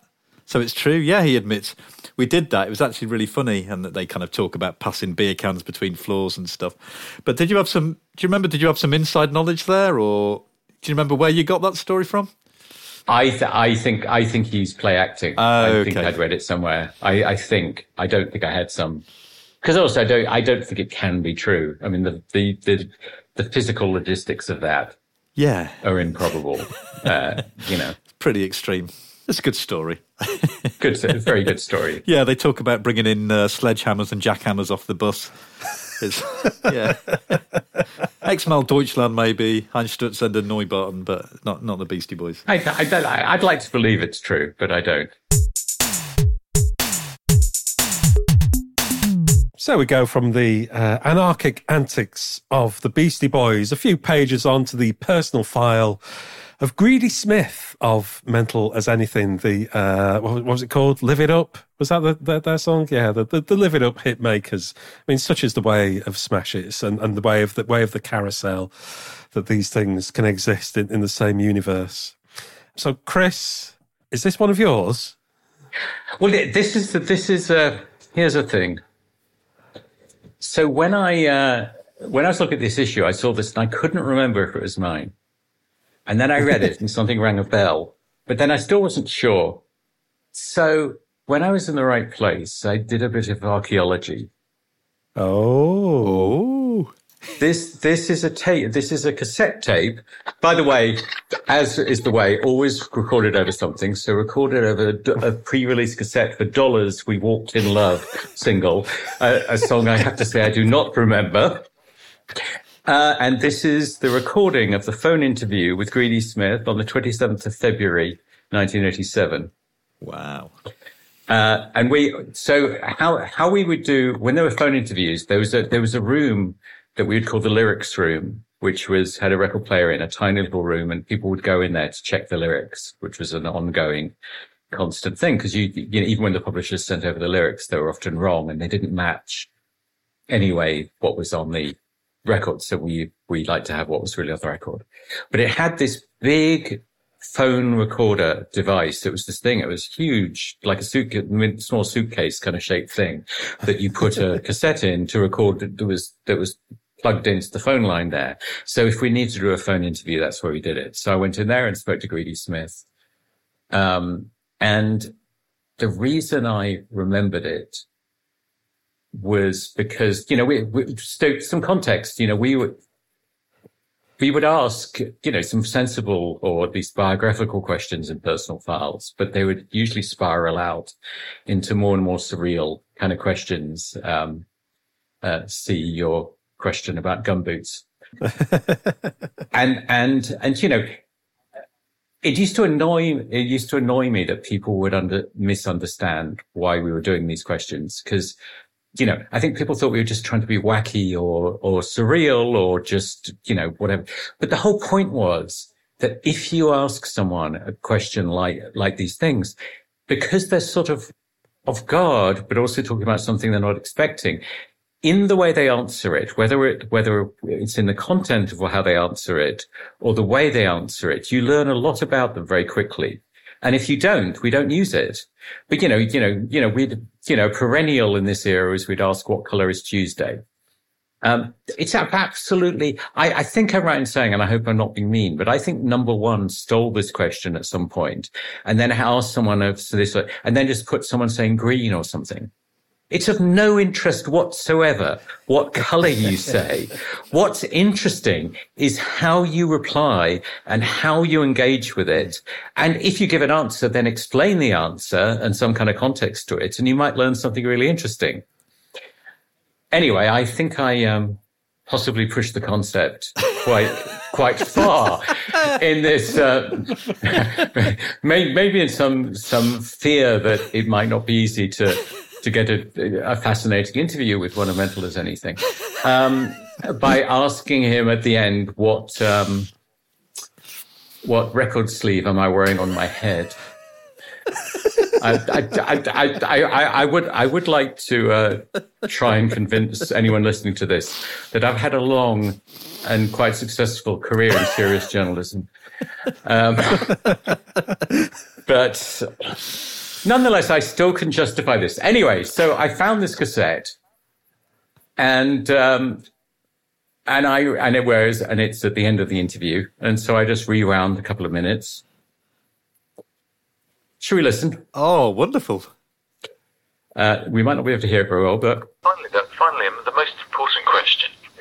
Now, can you guess what record sleeve I'm wearing on my head as we speak? Oh, gee, this is going to be a hard one. Uh, level 42? No, no. Uh, actually, I was doing uh, uh, the communard. No. Yeah, my world.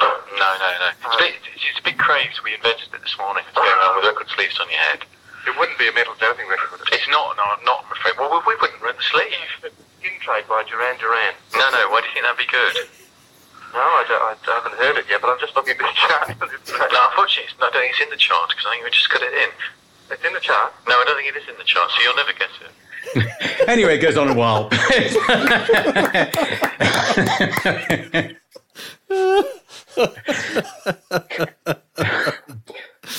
so there you go. Uh, Uh.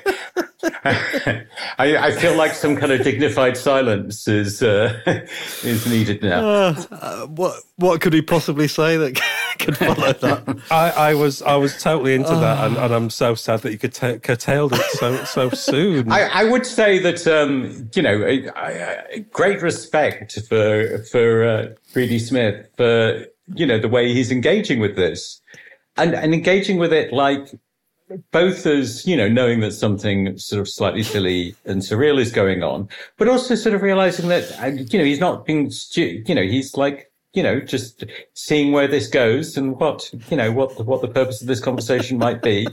And I feel like, you know, did, did, did didn't you feel like even in just listening to that, you, you, knew Greedy Smith a little bit better than you imagined you would in a few seconds? Definitely, yeah. And you have a, yeah. a better opinion of him than, than you may have yeah, done exactly. otherwise. Because he, like you say, he's game yeah. for it, and he's like, oh, yeah, I don't know, yeah, yeah, yeah, yeah. That's great. You know. Anyway, so there you go. So oh. yes, I did, I, I did this personal file.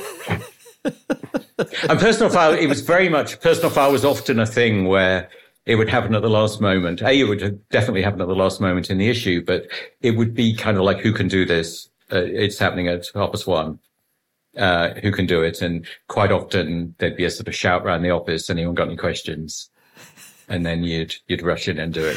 What was the answer in the end? Did it? Uh, yeah, yeah. It's a, it's rather it's a, it's a very very strange answer, and it obviously really was the one thing that was closest down. I'm wearing a it's a new single by Murray Head. I think it, which which is uh, which is baffling. Um, but there you go. Uh, yeah, that's nice because then he, he, talk, he talks about how he'd have worn uh, In-A-Gadda Da Vida by Iron Butterfly. So again, yeah. you get a sense of something more yeah. about him. Yeah. Yeah. Yeah. Oh, fantastic. That's one of my all time favourite ever moments in, in years of doing this podcast. Listening I'm, I'm, glad, I'm uh, glad, glad that um, my life has been worthwhile. it really has.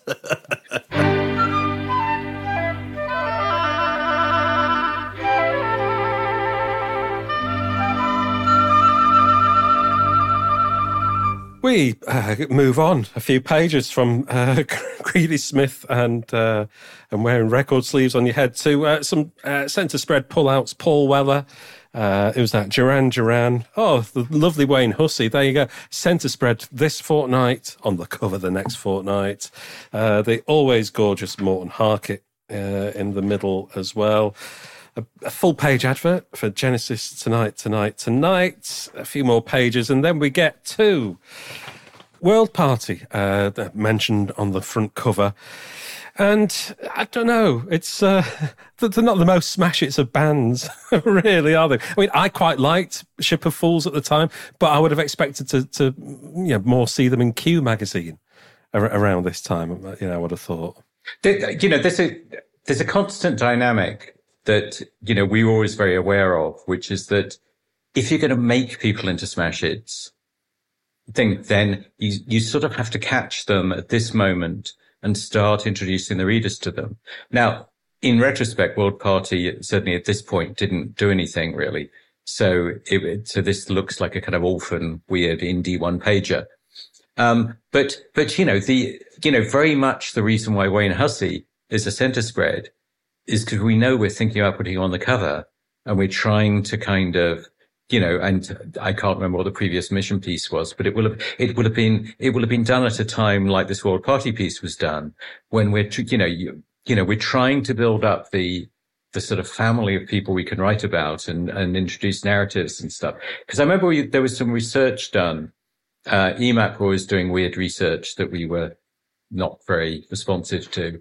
And they literally presented this research that basically said, and I hope I'm not being kind of thing, so, you know, people like the cover story most, and then the other thing about the most famous thing, and these other stories less. So can you do more of the cover stories?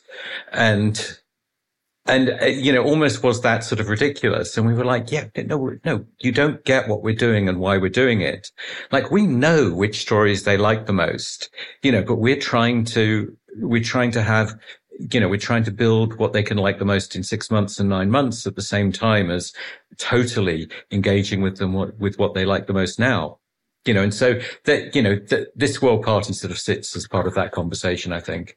Yeah, I mean, there's a, a photo there of uh, Karl Wallinger and his curly hair and his specs. The lyrics to "Ship of Fools," uh, a pretty heavy message going on in there. Yeah, and uh, and then the uh, little subheading: "World Party are really just one person, Karl Wallinger. He used to be in the Waterboys, but who left them because Simple Minds have bo or something." Tom Hibbert investigates, and, and you know, one of the I think uh, quite near the beginning of the piece, Tom writes. So, who exactly is this rampantly unfashionable figure? so yeah, and, and, you do get the sense that they're struggling a little bit to, to find him interesting. Karl's playing along a little bit as well, but it's not not quite hitting the hitting the mark. But I think you know it's it's interesting to, to look at, Karl Wallinger's career because obviously being in uh, in the Waterboys before that, and then he was involved with with Sinead O'Connor as well, and then the the second album, Goodbye Jumbo, um, Guy Chambers was a, a, big part of that one. And Guy Chambers sort of, you know, if, if we follow this thread through, and probably like 10 years from, from World Party, and Guy Chambers is working with Robbie Williams, move on another decade. And, and you yourself, Chris, are working with Robbie Williams. You've done, uh, was it a, a, couple couple of books now with him? What, what would you call them? Biography, memoir? How would you describe the, the books you've done um, with or, or about Robbie? I, I, I always think of them as books about you know, but they're, they're sort of very, very detailed, up close reportage. You know, uh, all of my books are weirdly similar. no, in that in that they're very obsessively close, reported, you know, portraits of people. You know, hopefully much more in depth than one would normally get. But uh, you know, I, I, think you know it's not you know it's it's really an extension of yeah, there's a lot of other things too, but a lot of it's extension of the kind of skills that I was learning, you know, in, in March 1987. Yeah. Uh, and uh, looking a bit at, at, those Robbie books, I mean, did you spend quite a long time with him? Uh, I mean, you know, it's not, not like you're just traveling 600 miles with, with Beastie Boys for, for one feature. If you're doing a book, it's going to be a little more in depth, right? No, no. I, mean, I was with him for, I don't remember exactly how long, but for Feel, probably best part of a year you know, and uh, I'm not the whole time, but also when I, but when I was there also in a very different from what people would normally do, I would be there when he woke up and I, and I would be there when he went to sleep. And that sounds like a lie, a joke. That wasn't a joke that I would pretty much literally be. And then you could, and, and if you're around with everything happening in that kind of way, you can always write about it. It's a totally different, gives you totally different material to write about. Because when someone's saying something about something that happened three weeks before, you don't have to, to triangulate that with someone else's account of what happened. You were there. Or when there's some silly tabloid story, you know, you don't have to set, go to the person and say, well, what really happened? You were there. And so you, you can just get a much kind of deeper texture of the real world the person themselves, but also very much the world that they're in and the whole world of popular culture that they're in.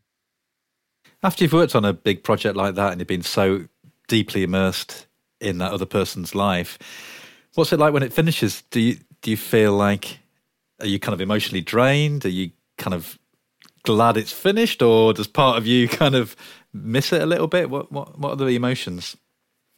I mean, it's uh, so physically. I mean, it's hard work. You know, it's sort of in the banal way. It's just you know. So also, you know, it's it sort of doesn't break down really like that because you're very immersed in someone's life, but then you have to remove yourself completely from their life to do the work to write the book.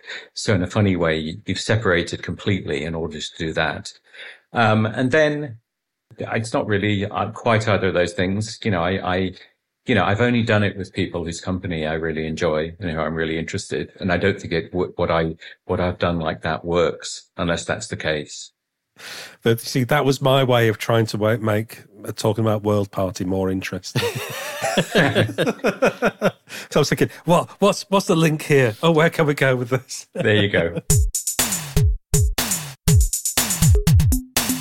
So uh, the Smash Hits There's a Spook in My Gumboot Matey Department presents. it's a great supernatural debate. This is a fantastic article. Uh, this is what Smash Hits kind of uh, do so well. Great idea for a feature. Basically asking, is there life after death? And have you ever seen a ghost? And kind of like you were saying before, Chris, you kind of the questions reveal a lot about the pop stars from their answers because they, they tend to uh, expand at length about their views. We learn a lot about Five Star. Too much. we learn that they go to visit clairvoyants uh, and they believe in life after death and ghosts. I'm picking a very anti Five Star vibe from you two. No, not at all. I mean, I wasn't a big fan at the time, but this article really makes me like them a lot more because they're they're kind of like. Uh, the Bros of the uh, of '87, really, just like, just like very, very entertaining, very funny. Um, the question is, have you ever seen a ghost? Delroy says, yes, I have. I've seen the ghost of my dad's mum. I woke up and the ghost was just standing there and it had no top half, just just to the top of her apron. I explained the dream the next day to my dad and what she looked like, and my dad said it was his mum. I mean, how how he knew that when she had no no top half, I don't know. I wasn't frightened. There's no point. I just blinked and it was gone. Very, very matter of fact about it is Delroy. He's a cool customer, isn't he? um, I, there's just so many terrific things in this. It's hard to know what to pick out. I'll just pick pick out one more and then uh, see if either of you uh, have got any particular favourites. Um, Neil Tennant is asked, "Is there life after death?" He says, I don't think so. I like to believe that you just died and that was that. Even when I was a Catholic as a boy, they said you could go to heaven or hell. And the idea of hell being pained for eternity seemed so horrible that I didn't know if I could believe in it. And of course, heaven always sounds dead boring. And then, of course, there's purgatory, where your sins are washed away. The one I used to like, though, was limbo. if you were a baby and you died without being baptized, you went to limbo. Limbo was quite nice. I always imagined it being a kind of pale blue. so, yeah, fantastic answers. Chris, when when you were flicking through this, was there, was there anything that caught your eye at all? No, uh, well, I have to say, rather solipsistically, I was reading them, trying to work out which I'd done. I couldn't remember because uh, what we used to do, and I, I do take a little bit of credit for this, was a couple of years earlier, I kind of suggested that we did. There was one in, I think, in 1985, you'll find where something like, "Do you have any recurring dreams?" And I said, let's do some things like this where we just tag on a question to every interview we do. And then we can start generating these other features. Um, and it just might be good. And it was, you know, I think, and, and this is, I don't, I don't, I, I don't remember if this was my idea or not. So it probably wasn't, but this was, this was a follow on from that kind of thing. And it was just, it was, it's always kind of, you know, you, you ask a question like that to someone you're interested in it's almost if if you don't again going back to what I was saying about what color is Tuesday, as long as you don't think you know the answer is yes or no, like that you're asking directly just for the the pure information. If you let someone talk, it's almost impossible for someone to be uninteresting. Yeah, absolutely. Is my view. You know, you know, and and and if they are, you don't print it. But I I, I don't find any of these answers boring. I quite enjoyed the Jesus and Mary chains uh, answer. Um, have you ever seen a ghost? And William Reid answers, Yes, I saw it, and Jim was there. Once when he was on the toilet when we were little boys. I had to go upstairs with him because we were both scared to go upstairs alone. And he was sitting on the toilet and I was waiting outside and I saw a man dressed in black running through the wall. I screamed and ran downstairs and Jim ran down after me with his trousers down round his ankles. And Jim uh, joins in. I remember it, but I didn't see anything. It's difficult to say what really happened. But I think that that tells you just so yeah. much about the Jesus and Mary chain, if not just their sartorial choices uh, throughout their career. You know, uh, seeing a ghost dressed in black disappearing through a wall. also, by the way, you know, they're a good example. Jesus and Mary chain. You know, on some level, people wouldn't think that was a natural smash hits group. What a great smash hits group they were. Yeah, they they were. They were on the cover. Yeah, at least at least once. But uh, yeah, yeah, yeah. Sam Sam Fox is great as well. I just got to read a, a bit of Sam's. Uh, yeah. She gets asked because this story it doesn't make sense to me. Have you ever seen a ghost? I thought I saw a ghost when I was about ten, when I used to live by an abandoned railway. I used to go up there with my friend Susan Collins and another Susan, and we'd pretend that we were camping with a tin of baked beans and a can opener. And there was this old house we called the Voodoo House. And downstairs there was this conservatory with rabbit stuff and goat stuff. And then we found all stolen packets of cigarettes. And I remember going to tell my dad that it was sort of a hideout for voodoos. he came back and had a look and said, Don't worry about it. But we went back there and I swore I saw this man in a black cape jump off the roof. I ran back and told my mum, but he didn't really. I, he didn't what? he didn't really jump off. He, he wasn't there. here's here's here's why I'm waiting for you to announce that you've tracked down the other Susan. Funny you should say that. if only. Need, need a bit more info than that. The other Susan. she she finishes off this quote by saying, "I'm really interested in things like chariots of the gods. You know, the crown of thorns in the Bible. Maybe it's like a Martian's hat." What a little window into the world of Samantha Fox that is. Fantastic. but you know, if you don't ask, you don't know. Okay, so leaving all those spooks behind, we move to double page spread, the last ever Mark King interview. Sniffle. No more tales of how he used to impersonate Michael Jackson. No more talk about ridiculous old dance crazes that nobody ever heard of. William Shaw waves bye bye to Mark King of Level 42 and a photo of Mark caressing his bass guitar there. Um, um, it, it begins. I can sit down and blabber for ages, announces Mark King in a chatty fashion, but I've had enough of doing it. The fact is that over the last year, me and the other boys have been doing countless interviews, and I've just decided that this is it. This is the very last interview I'll do. The reason for this dramatic decision is that over the last 12 months or so, Level 42 have become rather famous pop stars. They'd been around and doing very well, thank you, for seven years and more. But it was only at the beginning of 1986 that Level 42 decided that they were going to stop just being famous for Mark King's fabulous, super fast, thumb plucking basemanship and become a proper pop group, writing proper pop songs, dressing in proper trendy pop clothes, and making proper swanky pop videos. So they did all that, released lessons in love, and presto, they were international megastars. Um, yeah, so it just goes on, you know, talk, Mark King just talking about you know, reminiscing, being a kid, playing at uh, Butlins and, and uh, Pontin's holiday camps when, when he was little, uh, drumming on the drums or singing squeakily to Rockin' Robin by the Jackson Five. Michael Jackson was 10 when he sung it, and I was 10 at the time, so I had to sing it because my voice hadn't broken yet. Sings in a piping high voice, rocking in the treetops all day long it used to drive me up the bleeding twist. I like the bit where he's, he's talking about uh, working the holiday camps when he's talking about uh, Marvo the Mighty Magician. it's great. He'd say uh, he, he was in the band and then there'd be some entertainment. It said everyone everyone would sit down and do the bingo and then it was here's Marvo the Mighty Magician and out would come some wrinkled old git in a turban and a loincloth who really came from Leatherhead but spoke in this affected voice. Everybody put your glasses in my bag. and then he smashes a nut with a hammer and walks on broken glass and cuts his feet to pieces and then he gets dragged out by his fat old tart of a wife. Probably couldn't say that these days, but uh, yeah, it kind of it may or maybe maybe good to stop doing interviews. Mark. Yeah. Maybe that's why it was the last one. yeah. I don't think any of us have fact checked this, but I suspect it wasn't his last interview. Eh, possibly not. Possibly no. not. he also talks about his uh, his bandmates, and I think he's he's quite uh, maybe brutally honest uh, on occasion, particularly when he's talking about Boon Gould. I'm not sure how Boon would have felt about this. Mark says about Boon, he seems to go through lots of ups and downs. Unfortunately, he seems to have it quite hard when it comes to maintaining stable relationships with women. Women flock to Boon. He seems to be the most attractive guy in the band, yet I feel he needs a stable relationship because he doesn't look after himself. Apart from that, he's a really quiet guy. And you wonder how Boon would have felt reading that in Smash Hits. It's a bit. Yeah. It's a bit personal, isn't it? You know? Don't imagine he'd have been that happy about that. I, you know, I, um, level 42 were not my, uh, bag. Not my bag. Yes, there's, as, as people would say. Um, but, um, William does a great job here of like the challenge of how you make someone who's having these huge hits. You know, you make them into something that's true to them, but is, but is a good smash hits piece. And it's the kind of gift that we're, you know, because we, you know, we, we don't really think when he tells us it's his last ever interview.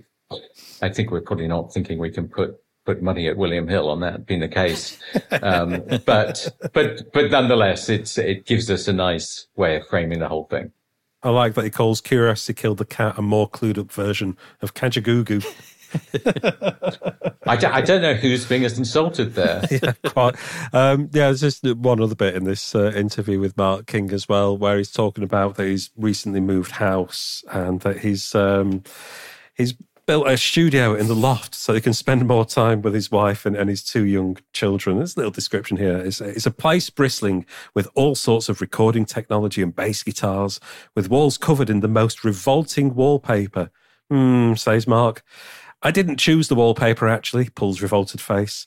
It was there when I moved in. The bloke before me had a bar in the loft. Yes, exactly. An odd place for a bar. It makes me wonder what else the house was used for. And there's two bidets in the house. What do you use two bidets for? I mean, it's not for washing your car. It's very Cynthia Payne, isn't it? Uh, yeah, I mean, again, uh, you know, Cynthia Payne, I think it would have been very much in, in, the news back in sort of 86, 87. But yeah, but then again, it's been brought into that smash hits world. I mean, yeah, yeah, these things aren't uh, aren't sugar coated. It's all part of popular culture. I remember um, one of our relatives, uh, an auntie uh, in the family, had, had a bidet in the bathroom. And as a kid, I, I didn't know what it was. I always presumed it was a foot bath for many, many, many years, far longer than I should have done.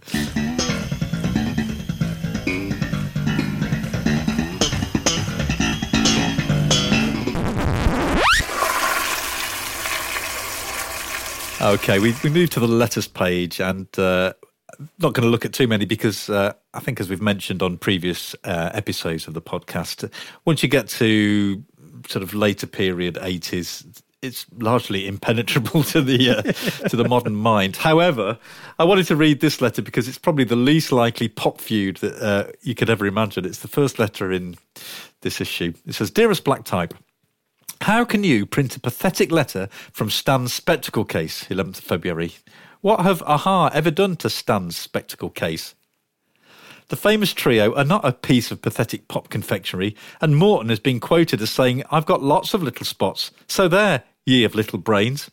As for the ridiculous idea that a-ha buy fjords and stuff themselves with goat's cheese all day, it just shows the ignorant racism of some people. While I agree with SSC about the North being a very nice place, I come from Liverpool. I cannot see why Crywolf is something to giggle over. Stans SC should listen to the lyrics of Happy Hour by the House Martins, which goes something like, You take all your clothes off and dance in the kitchen sink. The house martin may well be a graceful bird, but everyone knows what birds do in your eye when you happen to look up at their gracefulness. And, my dear, a-ha is not a grunt, but a sign of inspiration. Yahboo sucks to you. Whilst I have nothing against the Housemartins, my granny thinks they're nearly as good as Des O'Connor and Roger Whittaker. I feel that I just had to write and correct stands, spectacle cases, silly mistakes. And that comes from Morten Harket's real girlfriend in Liverpool. So who knew there was beef between a-ha and the House Martin fans? so yeah, delivered with some real passion there. Yeah. yeah, it's really heartfelt, isn't it? So, I'd, yeah, I should go back and read the previous letter, but uh, yeah, I didn't research it that much. But uh, there we go. I would I hope they've settled things now. Yeah. All these years later, you'd hope so, wouldn't you? Uh, yeah, you, you, really would. Um, so, skipping on uh, just a couple of pages and tucked away at the end of the mag, the bit that I always look forward to the most and the bit that um, I would have looked for first uh, when I got the mag. And it's the reviews section the singles, the albums, the films, the concerts. And uh, on singles reviews, duty in this issue is Barry McIlheney. Um, he chooses Prince's uh, Sign of the Times as his single of the fortnight. Quite right, too, I think. Astonishing, he says. His royal pervness suddenly decides to give up singing about the joys of senseless bonking and instead turns his attention to the various social evils of life on planet Earth in 1987. Everything from AIDS to Star Wars comes under the microscope, and it's all accompanied by a typically infectious melody. If anybody else tried to turn such a cautionary tale into a brilliant single, they would undoubtedly end up sounding like Billy Bragg. Prince does it with an effortless grace and ends up sounding like the voice of um, God. Life just ain't fair. Good review. Very good review. Um, let's see what else has been reviewed in this fortnight's batch of singles. Uh, the Style Council with Waiting, Cameo, Back and Forth. He says the third brilliant single from the brilliant Word Up LP. Larry Blackmon, the thinking man's codpiece, croons merrily along while the other 300 members of Cameo chant merrily away behind him. Larry refuses to be put off, however, and fights his way through yet another huge hit. Uh, Cyndi Lauper's um, cover of Marvin Gaye's What's Going On, Curiosity Killed the Cat, Ordinary Day. Vesta Williams, Don't Blow a Good Thing, The Pretenders, My Baby, Huey Lewis and the News, Simple as That, The Big Supreme, Please Yourself, Thompson Twins, Get That Love, uh, Janet Jackson, Let's Wait a While, Salvation Sunday, Heart in Motion, Brother Beyond. How many times? Fancy that, writes Barry at the beginning of, uh, of that review. Just talking about them a second ago, and here they are, still looking like brilliant pop stars and sounding not quite ready for the role. Perhaps somebody should suggest one of them tries wearing his cap back to front. Hmm. Uh, Rosie Vela interlude. Johnny Hates Jazz, Shattered Dreams. Johnny Hates Jazz? What, all of it? Sadly, JHJ don't quite live up to their really crazy radical name with Shattered Dreams, which is a polite little ditty of interest only to incurable insomniacs. I think the only single that I bought uh, out of this batch was uh, Peter Gabriel's Big Time. Um, so I think this is like the third single or something like that from the So album. Barry says, More fun and games from the nicest man of all at the BPI Awards.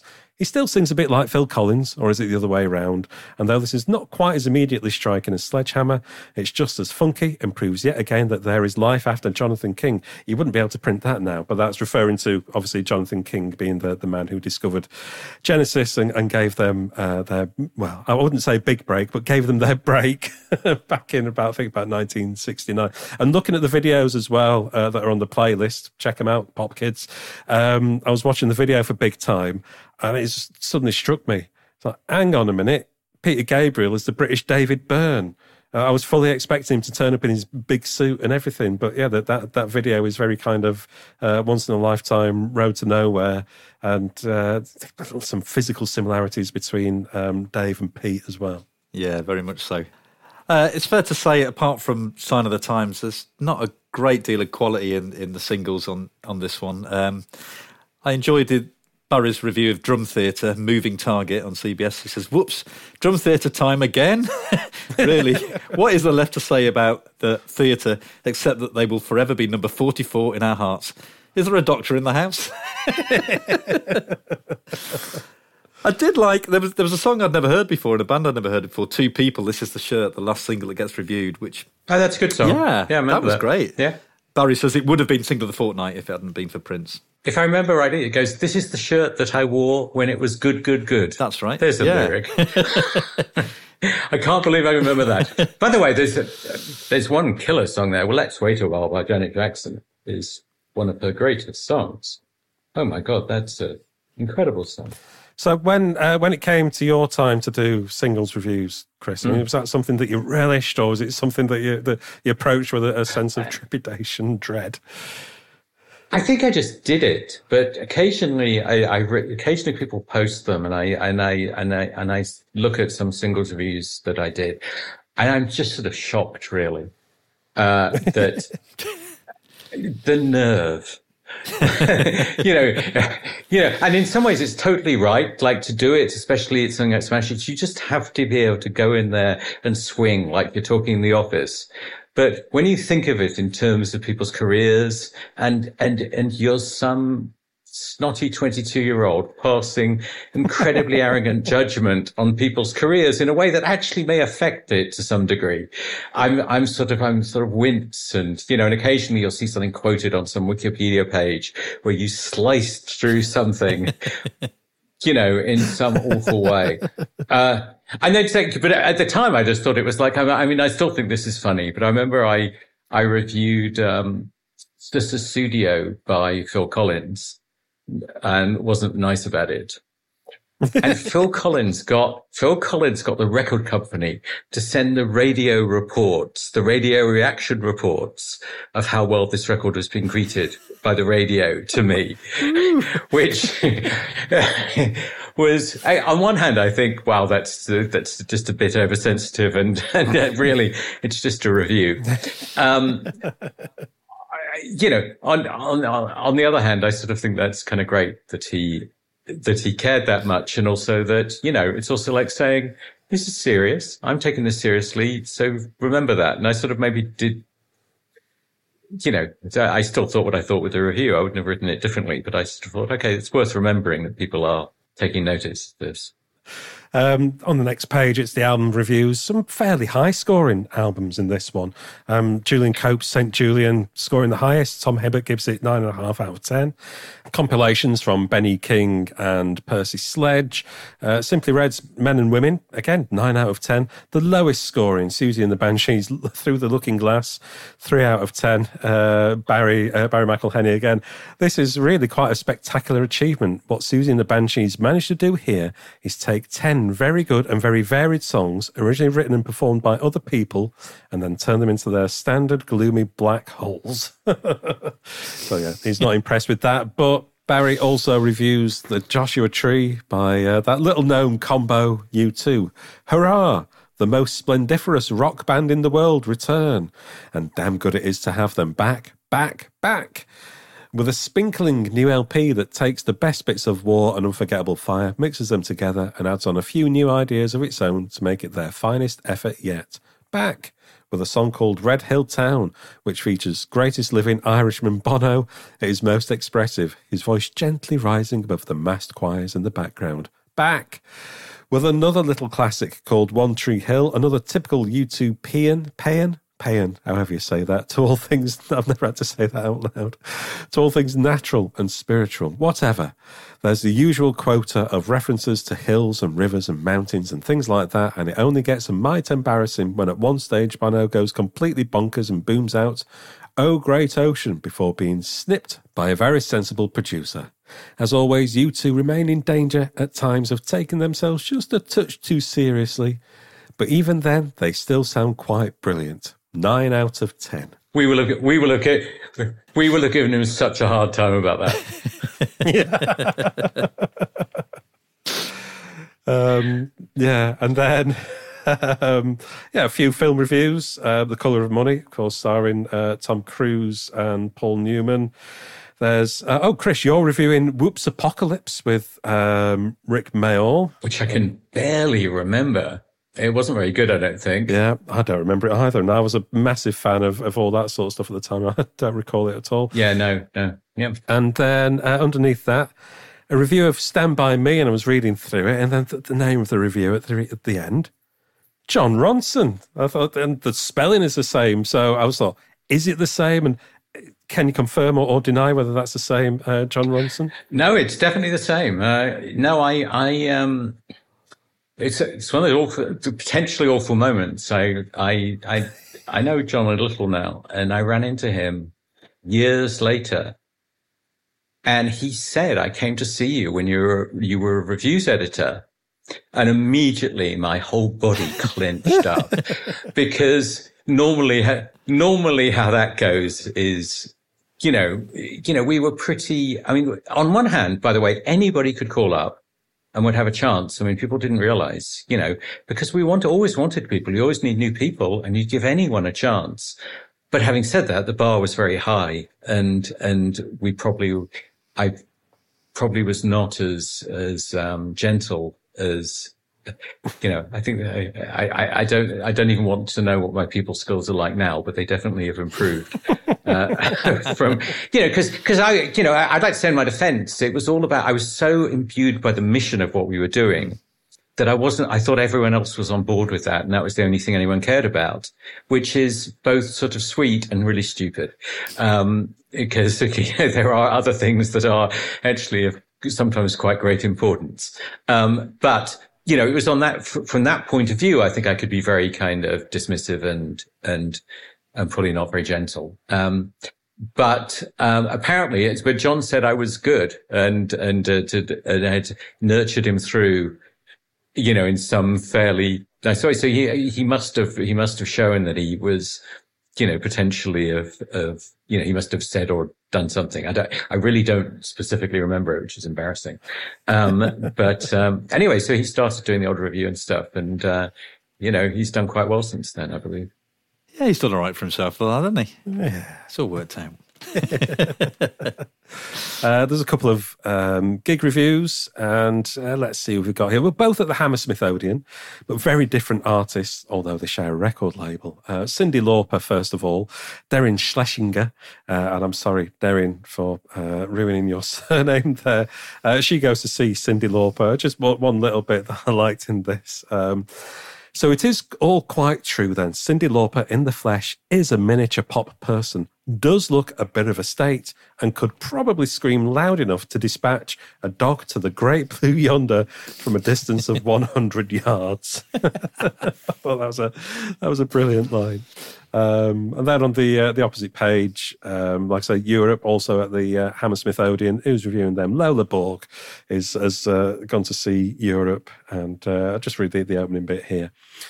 Whoever heard of a heavy metal band with suntans, with a drummer that wears white Adidas shorts, whose repertoire includes Mozart's Eine kleine Nachtmusik and Rimsky-Korsakov's Flight of the Bumblebee?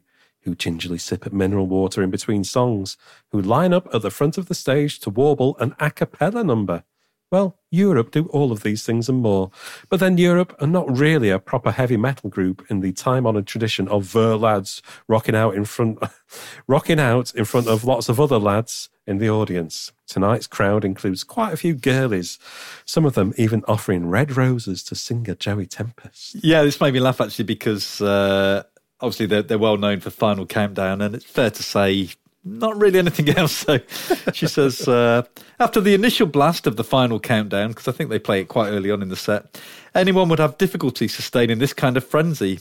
And there are slight lulls here and there, usually when the bronze Joey disappears to change his jacket, which, strangely enough, he does several times, though to one exactly the same design but a different colour.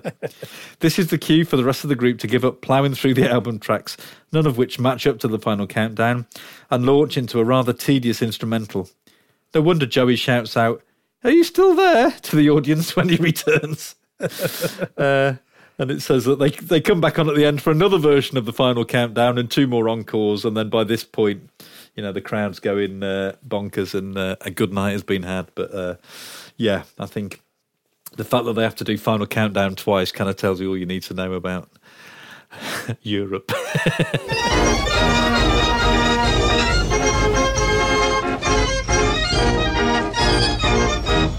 And that brings us to the end of this issue of Smash Hits. Uh, Chris, I mean, just some final thoughts about you going back. Uh, how much of it is still kind of you sort of cemented in your in your mind, and, and also what, what that time at Smash Hits means to you. You know, it, it was it was the you know looking back, I think I even knew at the time it was an incredible privilege to be part of it. It was like you know you. I think what, what I didn't realize is, I mean, a couple of times in my life I've been in incredible creative environments around lots of other people who are just sort of firing and you're just learning from them and you're creating stuff that's better than any of you could do individually. And I think I thought that's what jobs were like. And I, I had a similar situation like that in America Details magazine in the early 90s, which is a very different magazine to what it became later on. And that was the same kind of environment where everyone just kind of pushed everyone else on and lifted everyone else off. off. That was very exciting. But this was this, and to, to have this at the beginning of my, of my, you know, life, you know, out in the world It was just, uh, you know, it, it was just an incredibly lucky place to have found myself. And it was just incredible, you know, looking back, it was an incredible privilege, but I learned so much from it. And it was like, you know, of course, you know, you know, if, if you, if you got any of us going, we can remember endless arguments and endless this is and that's and whatever. But basically, I think we all knew we were having a kind of pretty amazing experience at the same time. And, you know, I knew that at the time and I, and I knew it, know it even more looking back. Brilliant. Thank you very much. It's been uh, enlightening and fascinating. It's lovely to hear kind of from the other side of, uh, of the lens, as it were, you know, the stories behind uh, the interviews and what was happening in the office. So, thank you very much for sharing all your uh, experiences and memories with us, Chris. It's been brilliant. No, thanks, thanks. It's it's been it's been weird, but uh, but, weird, weird, weird, but but but interesting to do. And I hope, um, anyway, I hope it. Uh, uh, makes some sense when people listen to it. I'm just thinking that people are going to demand demanding to hear the whole Greedy Smith tape. Yeah, you might need to release it as a bootleg. Yeah, like the Trog tapes. Release the tapes. well, you, you, know, you know, GoFundMe pages exist. so thanks again, Chris, and our mutual friends Tony Fletcher and Mark Ellen for helping to make it all happen today. And of course, you lovely lot out there for listening. Don't forget to check out our website, giddypoppod.home.blog, well, you'll find the links to the issue of Smash Hits that we've been looking at, along with those Spotify and YouTube playlists, so you can enjoy your ride on the carousel to its fullest and indeed its giddiest. You can also find our previous episodes along with playlists and scans while you're there. And if you want to support us by buying us a coffee, then you know what to do. Go to coffee.com. That's. That's ko-fi.com slash giddypoppod. Doesn't matter whether you do the slash forwards or backwards. It gets you to the same place. If you feel moved enough to leave us a review, then please do. And come and say hello to us and we'll say hello back. Giddy Pop Pod on the socials. Now there's so many social media platforms going around now. We'll just say the socials. We're bound to be on one of them. Just search for Giddy Pop Pod. Yeah, we've still got to get a Ceefax page sorted, haven't we? But otherwise, C- we're across well, everything. Yeah, Ceefax, teletext, uh, and then we, um, well, we'll do. We, we might do a dial a pod, uh, so you can phone a phone number and listen to the podcast. Great idea, mate. yeah, dial a pod. Here, Gav's juicy gossip on Cy. What's what's it really like doing a podcast with Cy Galloway? Tell all. Gav tells all. And, and if you've been on a carousel, I must say, if you if you've been on a carousel like I have, take a selfie. Send us a photo of you on a carousel. Absolutely, yeah. We want to see them. We want to compare the different carousels around the country.